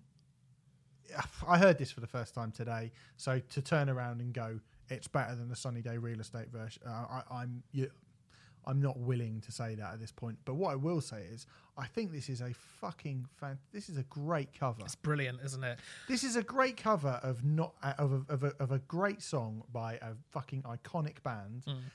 and you haven't really done anything too wacky with it. Yep. It's relatively straight ahead. Yeah, it's fairly straight ahead, but it's still again to go right back to the very start. Sounds like the original. Sounds like the original song. Also sounds like the band who are covering it as well, and that's that's a tough thing to to get right. I think. I've lived with it. I mean, I listened to it the day it came out. I've lived with it for the last few months. I think it probably is better than the original, which is why I wanted to throw it in here because Really, fucking hell. okay. I can't, I cannot. I mean, I, I've tried to make it clear how much I adore Sunny Day Real Estate already, and and In Circles is one of their best songs. It's one of the times where you know their most famous song is up there as one of their best songs. And the world is a beautiful place to come along and, and made an even better version of it by not fucking around with it too much. There's yes, those additional female vocals are massive. It sounds so much bigger. There's some amazing violins and strings in it, which really add to it. And they've extended before the final chorus. There's a much extended, more dynamic and post rock kind of middle 80 bit. Um, but just in terms of taking I mean, if you're if you're going to do a relatively straight ahead cover of a song, this is the way you do it. You take all the elements that make the original brilliant, and you fatten them up. That's that's the way you do it. I think. Um, and and and the key thing here is, you know, you could go, well, Smooth Criminal sort of did that. Uh, no, Smooth uh, uh, Alien Ant Farm, Smooth Criminal took the riff and just fattened the riff up. This takes so many different elements of what makes the original brilliant and just makes all of them just that little bit better. Gives it obviously a better production job modern production job. Um you know so it's got oh 26 years on the original. But i just i just it's just yeah it's just a brilliant brilliant cover isn't it uh, and i thought it was Yeah, worthy good. of inclusion for that and that alone um so yeah uh, listen to it. I don't have. Mm, I, I, would don't have. absolutely say. No, no, I don't have a lot to say on it. I would say definitely listen to it as well. Yeah, it is really good. I mean, I think if you don't know, I listen to I I I actually A B A B'd them. Mm, So I listened to this and then the Sunny Day Real Estate version, and then I went away and then I listened to Sunny Day Real Estate version and then this, and I was impressed with how quickly I found myself going. This is really really fucking good. Mm, mm. Um, I would recommend if you if you don't Yeah. know the original, I would actually recommend listening to the original first and then listening to this version to see what see what they've done with it. Um, because it is one of those ones where you go, oh god, like like arguably a lot of it's quite subtle, but but yeah, as I say, if you're doing a straight ahead cover, I think this is the way to do it. You know, um, it's it's uh, yeah, I, I I absolutely love it, and I never thought that a song that I adore as much as in circles, I never ever thought that a band doing a straight ahead version I would Im- I would prefer to the original, and I think that this was worth throwing in there for that reason alone. It's pretty stunning. Yeah, very good, very good. So a mixed bag Mm. overall of covers, but I think at the start I said, you know, we hope to understand the cover version a little bit better by the end of this, and I think that we probably do. And let us know if you've enjoyed this. This actually, as I said, you know, is, is part of our second anniversary birthday celebration week. We might do more of these. We might do them on. Um, patreon.com forward slash right act podcast if you want to go over there because a little thank you give us a little birthday present like your nan putting a fiver in a card remember that that, didn't she um, but that, yes yeah. We um we uh, we might do one of these again in the future. We might start introducing them uh, in some sort of format again because there are still many many many more covers to talk about and to dissect in the way that we have today. But you have to let us know. Mm, let us know. if you've enjoyed this, we could do dozens of these, dozens and dozens and dozens and dozens, if if we really wanted to. So yeah, if you like it, let us know. dozens and dozens and dozens. So 48 is what we- It's 30, we can do dozens and dozens and dozens and a baker's dozen. so 49. See you Uh, later. That's it. See you later. Cheers.